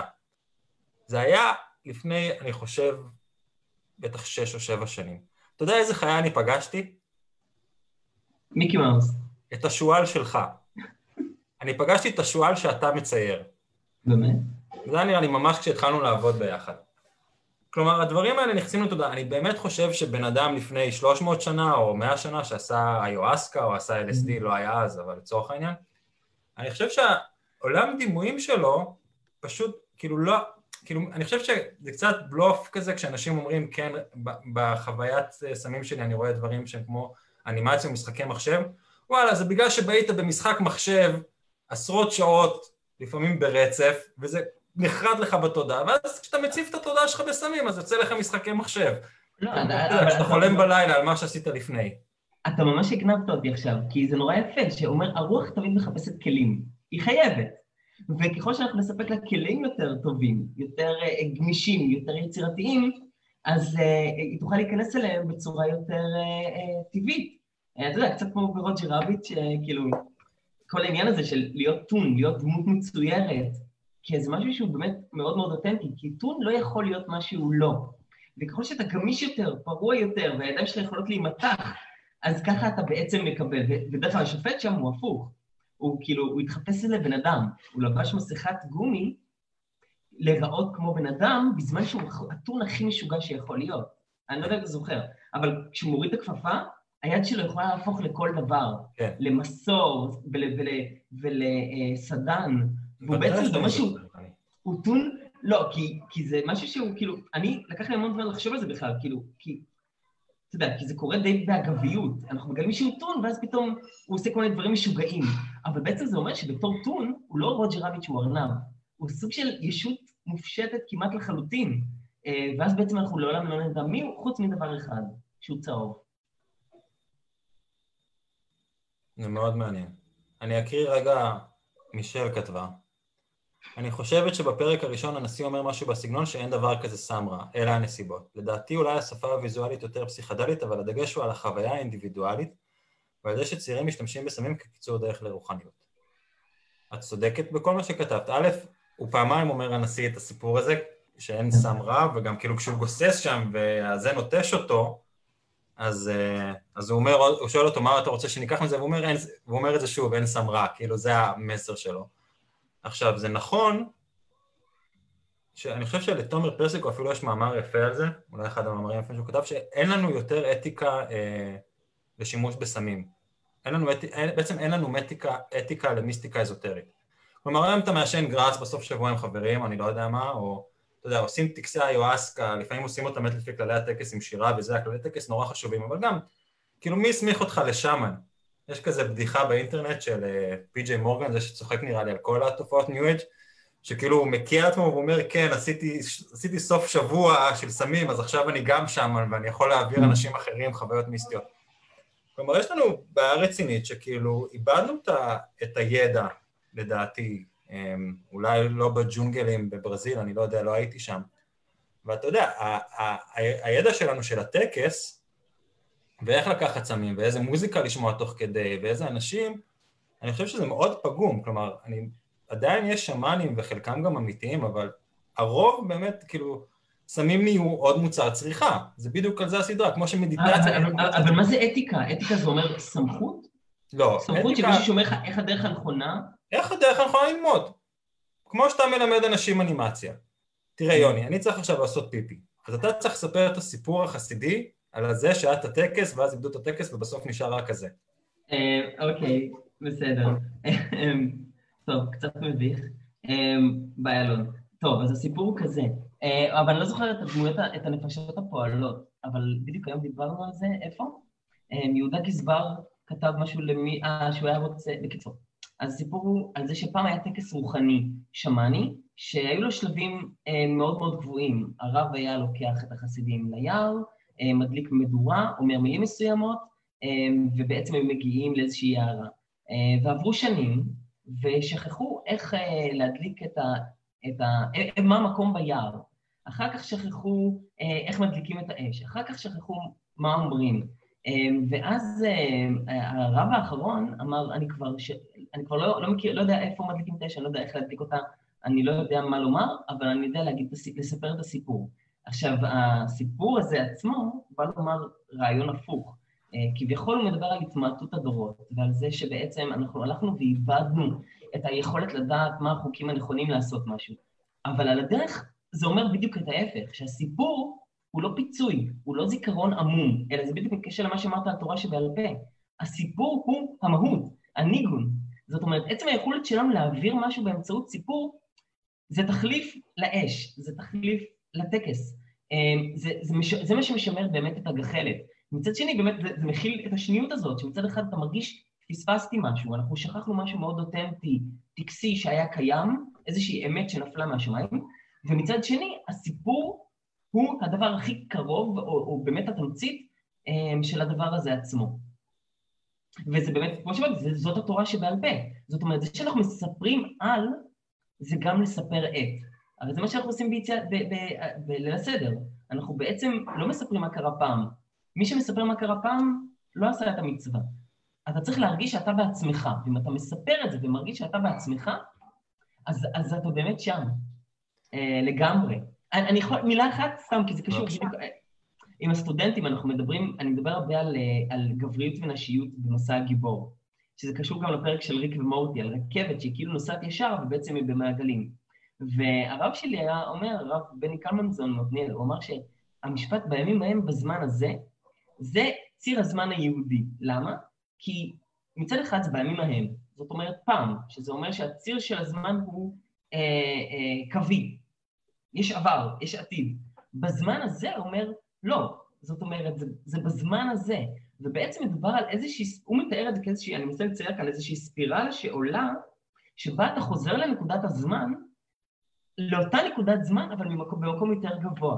וזה באמת איפשהו איחוד של ציר הזמן הגברי וציר הזמן הנשי, שבאמת קיים רק, אה, גם במסע הגיבור. אה, אה, ולפני שהבנתי, סתם, אני שומע עכשיו את ההרצאות של גון בן ארי לגבי קבלה, והוא באמת מדבר שם על סמים זכריים וסמים נשיים, אה, ושהחוויות הן באמת מייצגות את זה, זאת אומרת שיש אה, סמים שהם יוצרים יותר חוויה שאפשר לזהות אותה כחוויה גברית, לעומת זאת החוויה המעגלית היא באמת יותר נשית במיתוס, במיתוס האנושי. קטונתי. יש לי להקריא כמה דברים. אז אני אקריא אותם, בסדר? כן, ואני יש לי גם שאלות אליך. בבקשה. אז רועי אמר, אני לא חושב שהסדרה תופסת את הסמים כקיצור דרך לרוחניות, זאת קצת השיפוטיות שלך. כן, ואני אגיד על זה עוד, אבל יש גם מישל כתבה, וגם החוויה הפסיכודלית היא בדיוק, פסיכדלית? פסיכודלית? היא בדיוק חוויה שבה הרבה פעמים מתמשקים החושים בצורה שיכולה להיראות רנדומלית. אולי כמו שהטקסט בסדרה מתאבל עם מה שמתרחש ויזואלית. יפה. אבל, אבל, אה, לא, אבל זה בדיוק העניין, שזה עדיין קיים כשני ערוצים. זה חייב להיות קיים כשני ערוצים, כי אתה לא, אני אומר, נגיד חוויית סמים היא באמת כן. חוויה, אמ, סינסטזיה כן. קוראים לזה. סינסטזיה כן. שאתה שומע צבעים, ושלמספרים יש צבעים, ויש אנשים הרי שהם ככה כל הזמן, נגיד אנימטורים, לכן הם לא צריכים לעשות סמים. אז זה נכון, זה סינסטזיה. עכשיו, יש דיבור, וכאן אני נתלה באילנות גבוהים יותר, נגיד רמדס, שחותם את הסדרה הזאת, והוא כאילו אחד המורים של המורים שם לצורך העניין נגיד, וזה גם נאמר בפרק הראשון עם הנשיא, הנשיא, הם מדברים על זה שכאילו חוויית הסמים זה כאילו לעלות במעלית לקומה העליונה, לראות מה קורה שם, ואז אתה נופל חזרה. הרבה פעמים אומרים את זה כאילו שפטריות או סמי הזה, הם כאילו נותנים לך הצצה למה אתה רוצה להגיע אליו במדיטציה, ואז אתה צריך לעשות את הדרך, אתה צריך לנעול את הנעליים וללכת. זה ממש גם רמבס מדבר על זה שהוא עשה פטריות, והוא היה עם אה, לירי, זה שהביא את תרבות ה-LSD כשהניו אייג' באמת עוד היה ניו אייג', ו... ואז הוא פגש את הגורו שלו, הוא לא היה צריך סמים יותר, והוא עשה, כאילו, אני לא יודע אם הוא באמת הפסיק לעשות סמים, אני לא יודע, אני לא מכיר את ראם דאס ברמה אישית, אבל כאילו המחשבה היא ש... ואני מסכים עם זה, ומורי מדיטציה שלי אומרים אותו דבר, גם חלקם הם מורי מדיטציה מאותו Summer of Love, שכאילו עשו סמים, הבינו, סמים ייקחו אותך עד מקום מסוים, ואתה חייב ללכת את הדרך בעצמך באמצעות מדיטציה. לא- זה לא המקור שלי, אני מאוד בעד סמים, אני שוב, אני חושב שאנחנו עושים סמים לא נכון, אבל זה כן הצצות שהן חשובות. אני קראתי מישהו שאמר את זה על גיל ההתבגרות, שגיל ההתבגרות הוא סוג של נקודה בזמן שמראה לך כמה עוצמות נפש יש בך, כדי שאחר כך אתה תחזור אחורה ותבנה את עצמך בצורה יותר הדרגתית, אבל אתה לעולם לא תוכל להגיד אין לי כוחות נפש, אני לא יודע להתרגש בשום דבר. אני מבין מה שאתה אומר, רק שלי יש את זה עם הילד שהייתי בגיל 6, לא עם גיל ההתבגרות. אני אף פעם לא היו לי את העוצמות נפש שהיו לי בגיל 6. ורק אני אשלים את זה, הנשיא, אחרי שהוא אומר, כאילו, מדברים על זה שהסמים זה כמו לעלות לקומה העליונה, לראות את המסיבה שקורית שם ואז לרדת, אז הנשיא אומר, ומה אם המעלית לוקחת אותך שתי קומות למטה למרתף, לגיהנום? כי הרי זה גם קורה בדיוק בשימוש הלא נכון בסמים, אנשים מתחרפנים, משתגעים, דרך אגב, גם בשימוש לא נכון במדיטציה. הנתון הלא רשמי הוא שאחד ממאה שיוצאים מהריטריטים המשוגעים של גוונקה מגיע לאשפוז, כי זה כמו חוויית סמים מאוד קשה. או כמו מה שקורה לישראלים בהודו שמתפלפים, כלומר, אתה... כן, אבל זה, זה, זה, לא, כי בעצם זה משחרר שדים רדומים, עד כמה שאני מכיר. כי כשאתה עושה... זאת אומרת, זה לא החוויה עצמה, אלא זה טריגר. יש לי חבר טוב ש, שגם אפילו צפה בנו לרגע, לא יודע אם צפה, הוא היה אומר שמדיטציה זה לעשות ניסויים במעבדה הקטנה של התודעה. עכשיו, זה באמת הניסויים שהכי מעניין לעשות. הניסויים בתודעה שלנו, בתפיסת מציאות שלנו. זה גם ניסויים נורא מסוכנים. אם אתה שובר משהו במעבדה הקטנה שפה, יהיה לך מאוד קשה לתקן אותו. אתה צריך הדרכה טובה כן.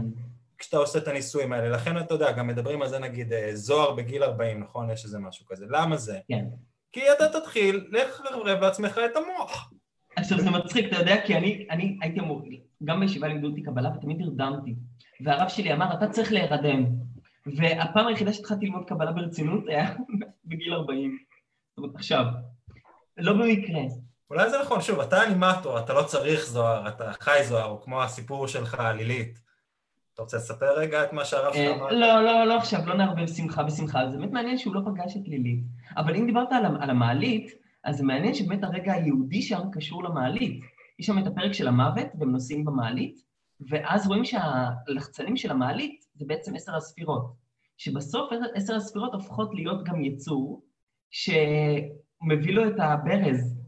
ואז הוא אומר לו, מה אתה, אתה מטאפורה? אני מת על זה, זה כאילו, יש איזו הברקה, הבן אדם הזה שכל הזמן מבין את כל הסמים ואת כל התורות והכל, פוגש סמל קבלי, והוא כזה אומר לו, מה אתה, מה אתה עושה כאן? כאילו, כמו בשיר של uh, הילד הזה, או לא הילד הזה, או אני, uh, הכבש השישה עשר, אני מסיפור אחר.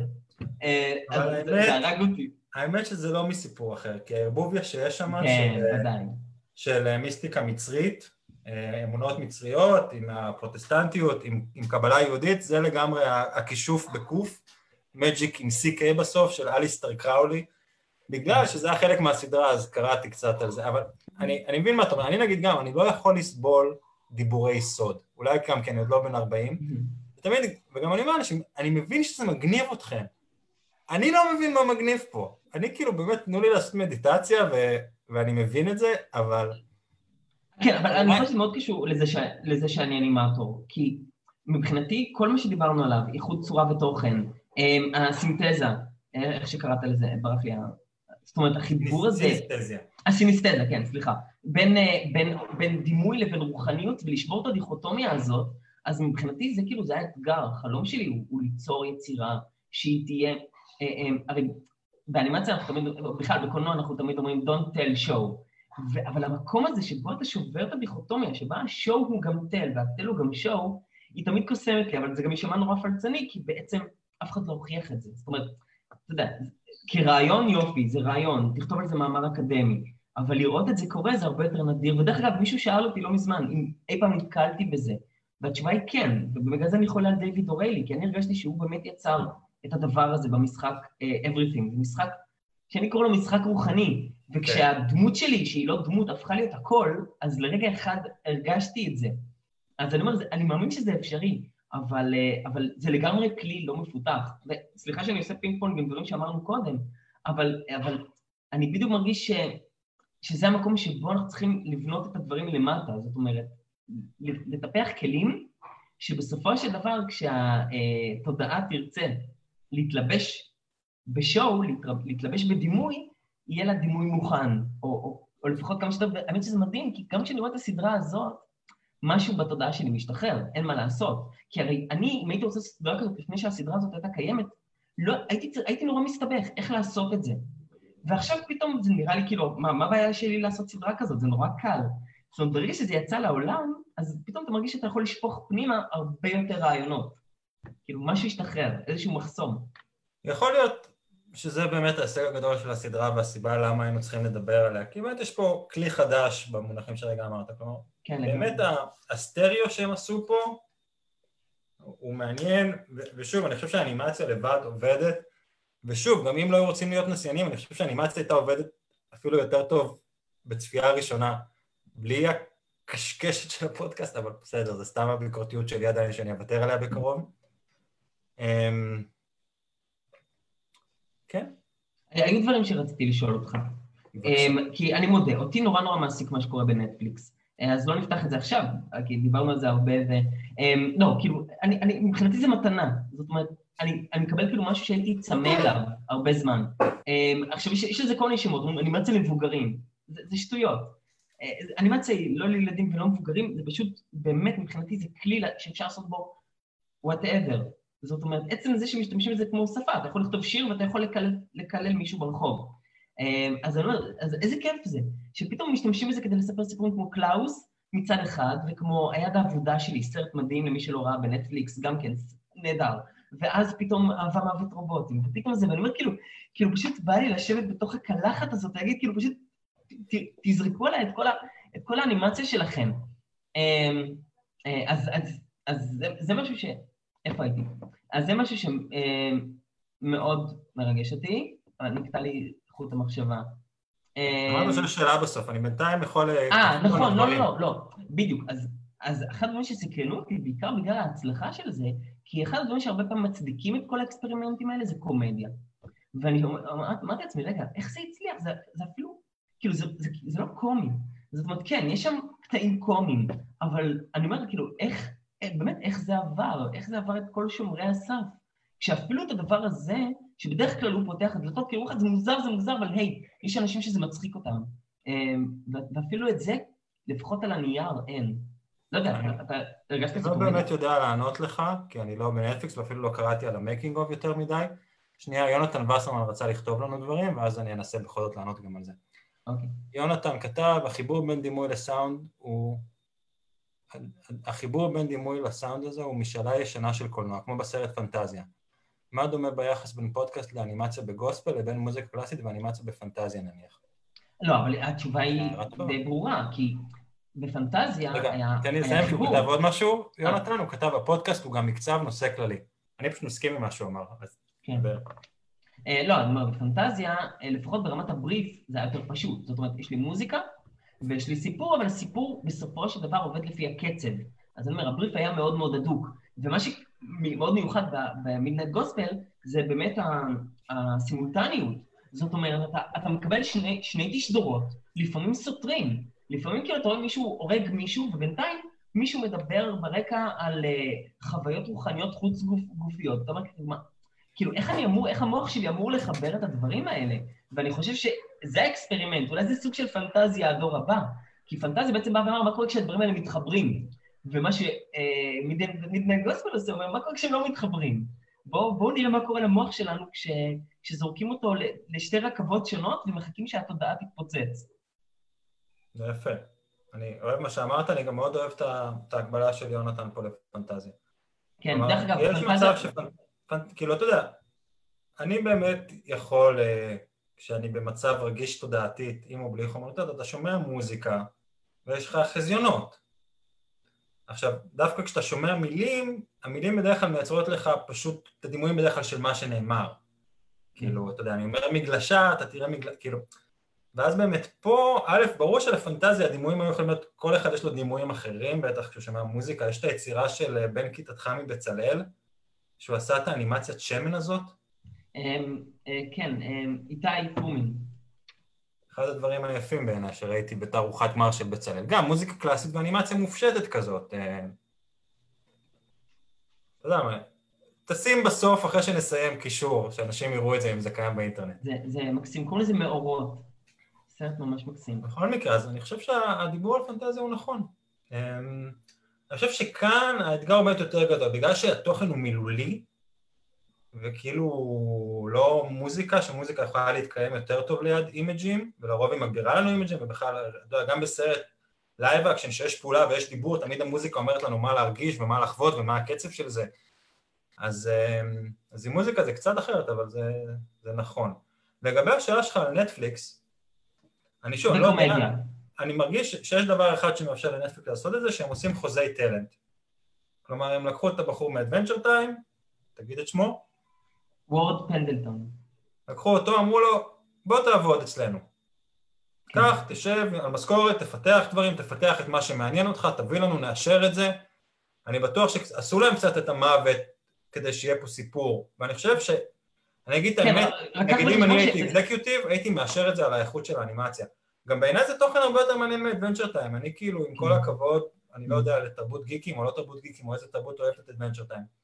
אני לא עף על אדוונצ'ר טיים, זה דווקא אולי באמת יותר מדי אירוני בשבילי, אני לא יודע מה, משהו שם. אה, אני, אני מסכים איתך, אני, אני נשאבתי לסדרה הזאת הרבה יותר.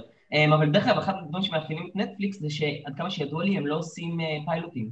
זאת אומרת, אתה כאילו, כמו שאמרת, זה טאלנט, כאילו סומכים עליך. אתה לא צריך לעשות פרק אחד כדי לבדוק, אלא אם הם מחליטים להשקיע במשהו, תעשה לי שמונה פרקים, תעשה לי עשרים פרקים. לך על זה, מאמינים בך. ואני חושב שהחוזי הטאלנטים האלה הם יפים. Mm.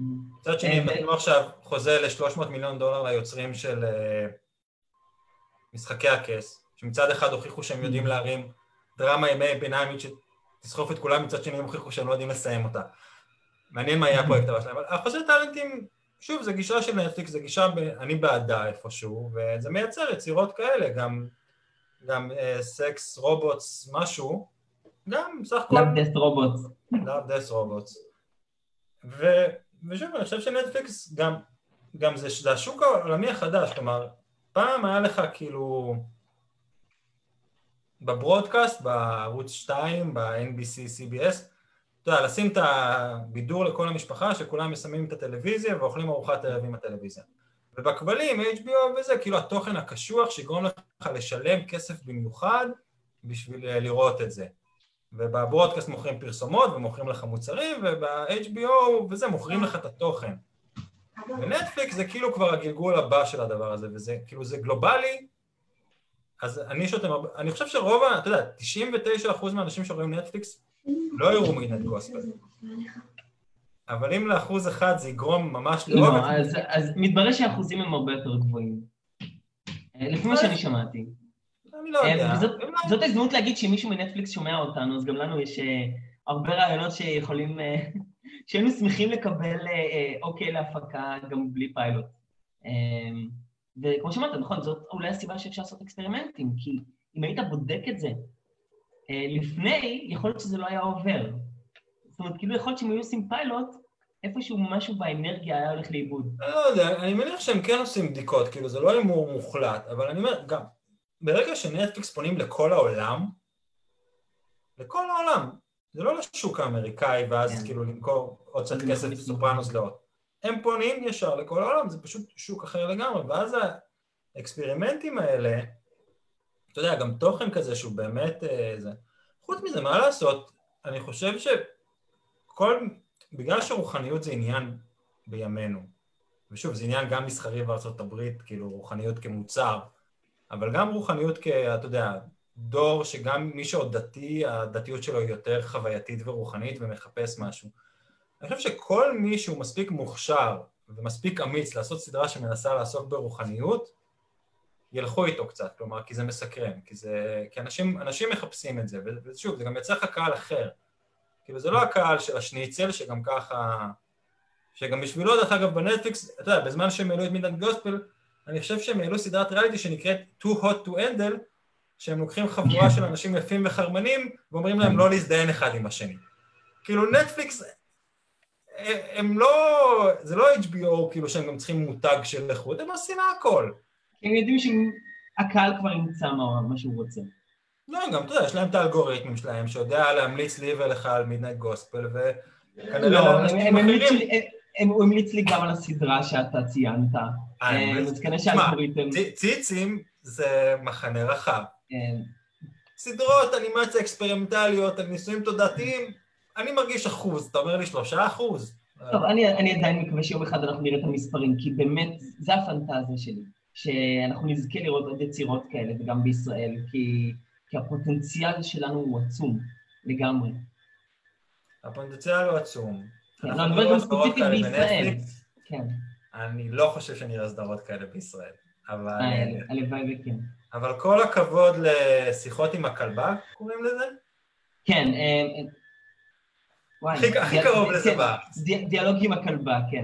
טוב, גם היה לזה גרסת אנימציה לזמן כן. קצר. כן, נכון. של אופיר ששון. אני מדבר עליה. כן, נהדר. אה, אבל עדיין לא ענית לי על השאלה של הקומדיה, אבל בסדר, אתה... מה הייתה השאלה של הקומדיה? לא, כי זה מסקרן אותי, כי אתה תסריטאי. ירדנו משישה צופים לארבעה, אז עכשיו אנחנו יכולים לעשות מה שאנחנו רוצים. יופי. אמ, אז אתה... רגע, יונתן וייסרמן כתב לנו עוד דברים אם דיברתי על הארבעה שלנו. בפודקאסט חיות כיס יש פרק יפה על הכלכלה של נטפליקס, הם נואשים לחומר. אני יודע שיש את הפרק הזה, עוד לא שמעתי אותו, באמת לא הייתי צריך לשמוע אותו, השיחה הזאת. יונתן, אם יש לך עוד דברים לתרום לנו לגבי הפרק או מחיות כיס, או בכלל, אל תתבייש. לא, אז אומר, אתה התסריטאי שבינינו. אז באמת השאלה של הקומדיה, כי אני תמיד חשבתי שקומדיה זה מה שאמור לפתוח את הדלתות. אמ, וכאילו, מה שאני, אני שואל שאלה פשוטה, האם זאת קומדיה בעיניך? מה פה מבדר בצורה הכי פשוטה, חוץ מה... לא יודע, כאילו נורא מסקרן אותי לראות איפה, איך הם ניסו להפוך את זה להיות משהו שהוא יותר אמ, פופולרי. אני אענה על זה, תעשה מיוט רגע, אבל יש לנו איזה תדר, אה, הנה. לא, הוא נפסק, הוא נפסק, הכל בסדר. היה איזה תדר. אמ, קומדיה תמיד פותחת דלתות. קומדיה זה המוצר תוכן הכי רווחי לטלוויזיה, תמיד. מה עדיין מוכרים בנטפליקס? את חברים. מה, חברים, שידור חוזר של חברים בשלוש בלילה, יש לו לפעמים יותר רייטינג מדברים חדשים לגמרי. קומדיה היא, אנשים יותר מתחברים, זה נשאר לעד, קומדיה אפשר לראות שוב ושוב, דרמה פחות. מעט מאוד דרמות יש להם חיי מדף, לכל הקומדיות יש. בישראל עדיין משדרים את התשע עונות של החיים זה לא הכל של קושניר. האם הגישה שלך שקומדיה פותחת דלתות? לגמרי. האם מידנט גוספל זה קומדיה? יש לזה טון קליל גם, ולא, זה לא קומדיה. אני חושב שמכרו את זה כאינדי, ככאילו, שמע, אנחנו עכשיו בעולם שריק ומורטי אה, מאוד מצליח, אפילו שריק ומורטי גם מצליח כי יש לזה מרצ'נדייז וזה יותר מחובר לגיק קולצ'ר לדעתי, ואני לא חושב שמידנט גוספל אותו דבר. שוב, אני באמת לא מכיר את, את המהלך שחוץ באמת בגלל אחוזי התלם מאשרים משהו כמו מידנט גוספל.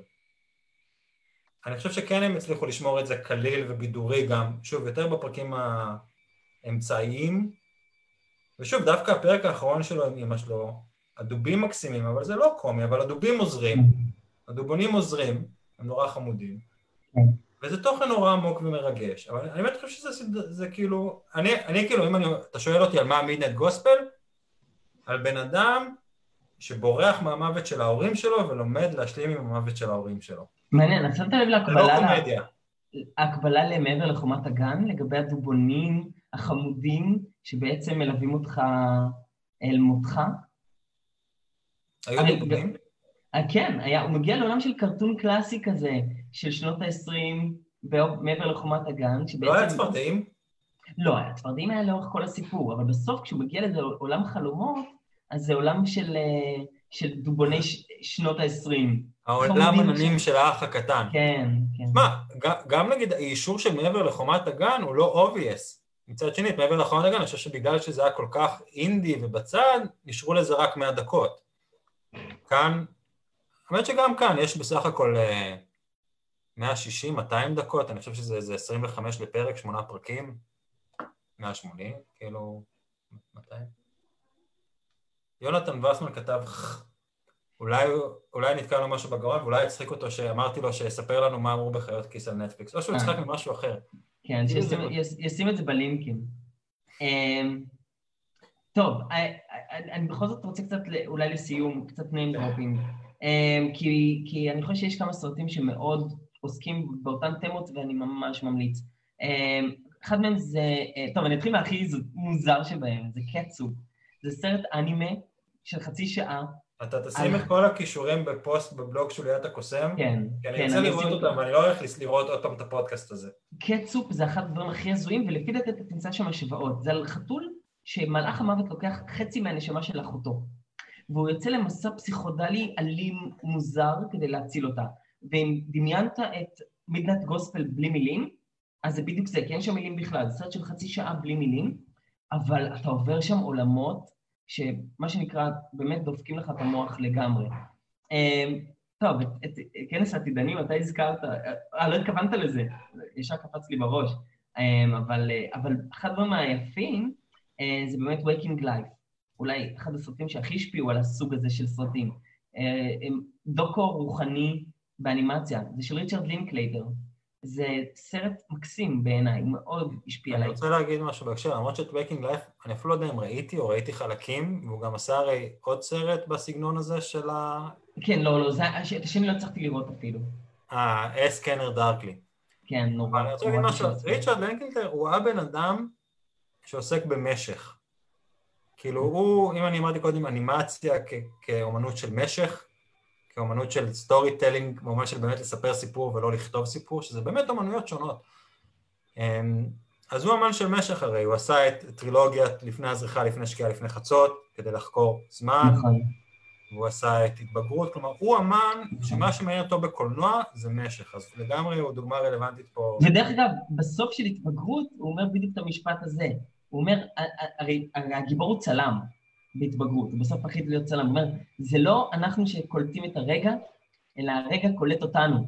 כאילו בעצם מדבר על קולנוע כניסיון לדגום המון המון דגימות קטנות של זמן, שבסופו של דבר אה, יוצרות את מה שקראת לו, את, את המשך. אה, אבל באמת את Waking Life הוא מאוד מזכיר, כי הוא בנוי בדיוק באותו פורמט. זה מישהו שחולם חלומות באנימציה, ובחלומות הוא פוגש אנשים שמדברים על, על, על, אה, חלום.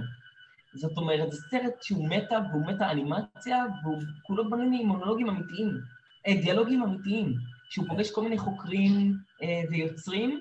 אה, את היוצר האיראני הפסיכופת שעשה את זה show about the show. נכון. זה גם כן טריפ, אבל אחר לגמרי, נגיד... זה קטע שאני מראה לסטודנטים במנשר כל הזמן, את הקטע של, ה, של, ה, של הנאום שהוא נותן, כי זה מקסים, שהוא מדבר על הקולנוע כניסיון לגלות את פני אלוהים.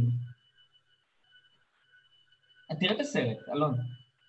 אני בטוח שראיתי חלקים, יכול להיות שאף פעם לא טרחתי לראות הכל. אני גם ראיתי את כל Scanner Darkly, שהוא באמת כנראה לא היצירה הכי טובה של לנקלייטר. בכלל קוראים לו לנקלייטר, או משהו כזה. אני סתם, אני הדגשתי את הלייטר. אה, כן. לא, אבל זה נכון, זה מה שהוא עושה. לינק לייטר. הדברים התחברו בהמשך. סתם חשבתי על זה פשוט בהקשר של The Show About The Show, שאם קודם אמרתי על כאילו, שב Midnight Gospel הוא בורח מסבל החיים אל הרוחניות, ואתה חייב להתמודד עם החיים. אז כאילו, זה show about the show של היוצר האיראני הזה, שגם תשים את הקישור שוב לקטע שלו גם ב-Waking Life. אני לא זוכר את ה... כן, טוב. אתה צריך, לא עשית רשימה של כל הרפרנסים שאמרנו? אתה לא באמת חייב, בבקשה. אה, אם מישהו לא, צריך להקשיב לזה אחר כך, הוא ישים את הקישור. מבחן לצופים שלנו. לא, רשמתי לעצמי. מה רוצה להגיד לגבי ה-The show about the show, שזה הפוך, הוא כאילו, הוא כאילו מייצר מהחיים שלו אמנות ב live, וכך הורס את החיים שלו. ניסוי נכון. מאוד מעניין ומוזר. שיהיה טוב, שזה קצת גם סינקדוכה ניו יורק. אה, הניסיון נכון. להעמיד, אוי, האמת שזה בדיוק מתחבר לסוף, הניסיון להשמיד את עצמך בתוך היצירה שלך. זאת אומרת, לגרום ליצירה לבלוע אותך, לחלוטין, כן. עד שאתה מת. כן, אתה יודע, בסוף הוא באמת נכנס לגמרי לתוך הטלפורטר, שוב, לא רק בראשו אלא בגופו, והוא על האוטובוס עם כל הדמויות, נכון. ועם רמדס, והוא סוף סוף יוצא למסע. נכון. כאילו, האמת שגם כאילו זה איזשהו מהפך מעניין שקורה שם, שוב, אם נעשה צפייה עוד יותר ביקורתית בסדרה, הרי בפרק של הבריחה מהכלא, בעצם הרי הבריחה מהכלא בסוף זה שכשהוא, נשמתו קלה יותר מנוצ... אה, ליבו קל יותר מנוצה, שוב, האמונה המצרית, אז הוא, כאילו הלב שלו, הוא מחזיר את הזמן לאחור ויוצא כאילו, האסיר יוצא מהבית כלא נכון. יחד עם קלנסי. נכון. ואז בעצם כל ה... ה... המבנה הזה של הסימולציה, הוא נשבר איפשהו, ואז כאילו כשאימא שלו, היא באה עם הספינת דובונים מהעולם שמעבר, היא חוטפת אותו הרגע מתוך הסימולטור, בעצם היא גונבת אותו לעולם המתים כבר שם, זה, זה באמת, המטאפורות שרצות שם באנימציה, יש שם מלא, הן מאוד יפות, כאילו, כשהוא... לא חושב, כן. יש מלא דברים שאני נזכר שרציתי להגיד, אבל פשוט, כאילו, לא צריך להצביע על כל רפרנס בסדרה, זה שם. כן, למרות שאני אני, אני חייב לראות את הצפייה השנייה כדי להיזכר, כי המון המון פרטים אני איבדתי. אה, מאוד מאוד קשה להיות בקשב מוחלט לאורך הסדרה הזאת. אפילו לא זכרתי שאם כשהוא פוגש את אימא שלו, הוא כאילו לא נכנס לסימולטור, הוא כאילו יוצא מדלת אחרת. יש איזה משהו נורא נורא מוזר, שהוא כאילו... כאילו יש איזה חוק. כן. לא, היא לוקחת אותו מהבריחה לעוד עולם דמיון, לעוד סדרה בנטפליקס, לדבר עם אימא שלו על המוות שלה. כן. אבל שוב, הסדרה הזאת עושה גם מוות, גם מה זה הזומבים, נגיד, בעיקר נתקענו לדבר הפרק הראשון, הם ה undying, כן? שדרך אגב זה אחד הביטויים לנירוונה, כאילו, ה undying. זה יפה, זה הכל, המוות שם חוזר הרבה.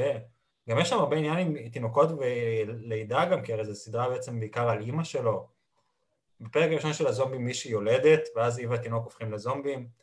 בפרק עם האווירה היא מחליפה ילד בשביל לקבל את השיקוי, בשביל העוף שלה, יש שם כל מיני כאלה משחקים כאלה של לידה ומוות, שהם גם באמת מחוברים. כן. בדיוק אתמול היה טקסט מדהים על זה בסנות כתיבה שלי, אבל אני לא יכול לדבר עליו. טוב. אז מה אתה אומר, אלון? אני חושב שהצלחנו, לא? כן. אתה יודע למה לא לא למה בטוח הצלחנו? למה? היה לי פליטה פרודיאנית. אבל אתה יודע למה הצלחנו? למה? כי לא ניסינו לעשות כלום. אי אפשר להיכשל מחוץ לכלכלת השוק.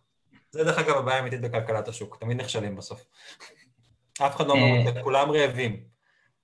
אבל לא ציירתי תוך כדי, אז אני מרגיש שנכשלתי. מה לא עשית? לא ציירת? לא ציינתי. רציתי לצייר אותנו בתור הדמויות של, של מידנט גוספל. רציתי להגיד בהתחלה שאולי כאילו כמחווה לסדרה היינו אמורים, בזמן שכל אחד מדבר, שהשני יפריע כאילו ויעשה הסחות דעת ויזואליות, כאילו... אבל אני חושב שעדיף שאני ואתה דיברנו. עדיף שלא. לא, גם, גם, גם באמת יש, יש גבול כמה אפשר להיות בקשר אני, אני גם כאילו כשאני רואה אותנו בדיליי במסך שמעבר למסך, איפה שיש לי גם את הפייסבוק בשביל לראות את השאלות, אז אני ואתה זזים כל כך הרבה בזמן mm-hmm. שאנחנו מדברים, שיכול להיות שעשינו את ההסחת דעת הוויזואלית הזאת בכל מקרה, זה פשוט מזעזע כמה אני ואתה זזים.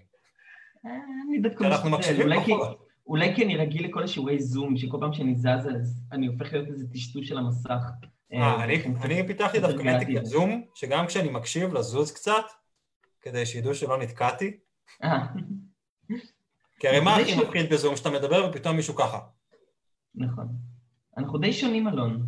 זאת המסקנה שלי מכל, ה, מכל הפודקאסט הזה. תראה, אני לובש לבן ואתה שחור. נכון. כן. אני, אני השטן, ואתה... Good Omens. אה, או שלא. טוב, אז ניפרד לשלום. נתראה בסדרת הנטפליקס המצוירת הבאה למבוגרים? כן. בפרק השלישי. מה, לא, הלוואי, מה, יש משהו בתכנון? אני מחכה לזה נורא. לא, אני לא. כאילו, לא. אתה יכול יום אחד לראיין אותי על ריק ומורטי, אבל... אה, אני, אני לא מספיק מכיר, אז אבל... כן, זה, לכן אני אומר, זה יהיה פחות שיחה של שנינו ויותר ראיון. אני אצטרך להשלים מתישהו. אה, הם, הם העלו עכשיו, נטפליקס הרי קנו את אבטר זה לאסט רבנדר, עוד לא ברור אם נכון. בישראל. לא. אנימציה. אני חושב שאבטר, דרך אגב, גם שינתה הרבה בתפיסה של אנימציה, בגלל שזו סדרה תראה את החיים מדף של אבטר זה לאסט ארבנדר, היא הסתיימה נראה לי לפני יותר מעשר שנים. היא לגמרי עדיין, אני חושב, על האית הגדול של ניקולודיון. כן, מצד שני... כאילו כל דור יראה אותה. אני גדלתי על דרדסים, והילדים שלי עדיין רואים את זה. אז... גם דרדסים אבל. אה, סדרות אנימציה מתות יותר לאט. אם בכלל. כמו שאמרתי, לקומדיה ולאנימציה לילדים טובה יש חיי מדף ארוכים. כן. אנימציה לילדים גרועה היא מתה עוד לפני שהיא יוצאת, כנראה. לגמרי. אולי. יפה, תודה לארבעה, עכשיו שלושה הצופים הנאמנים שלנו, ולשישה שלנו בהתחלה. אבל כמו שאמרת, העיקר זה בשבילנו. מה? העיקר זה בשבילנו.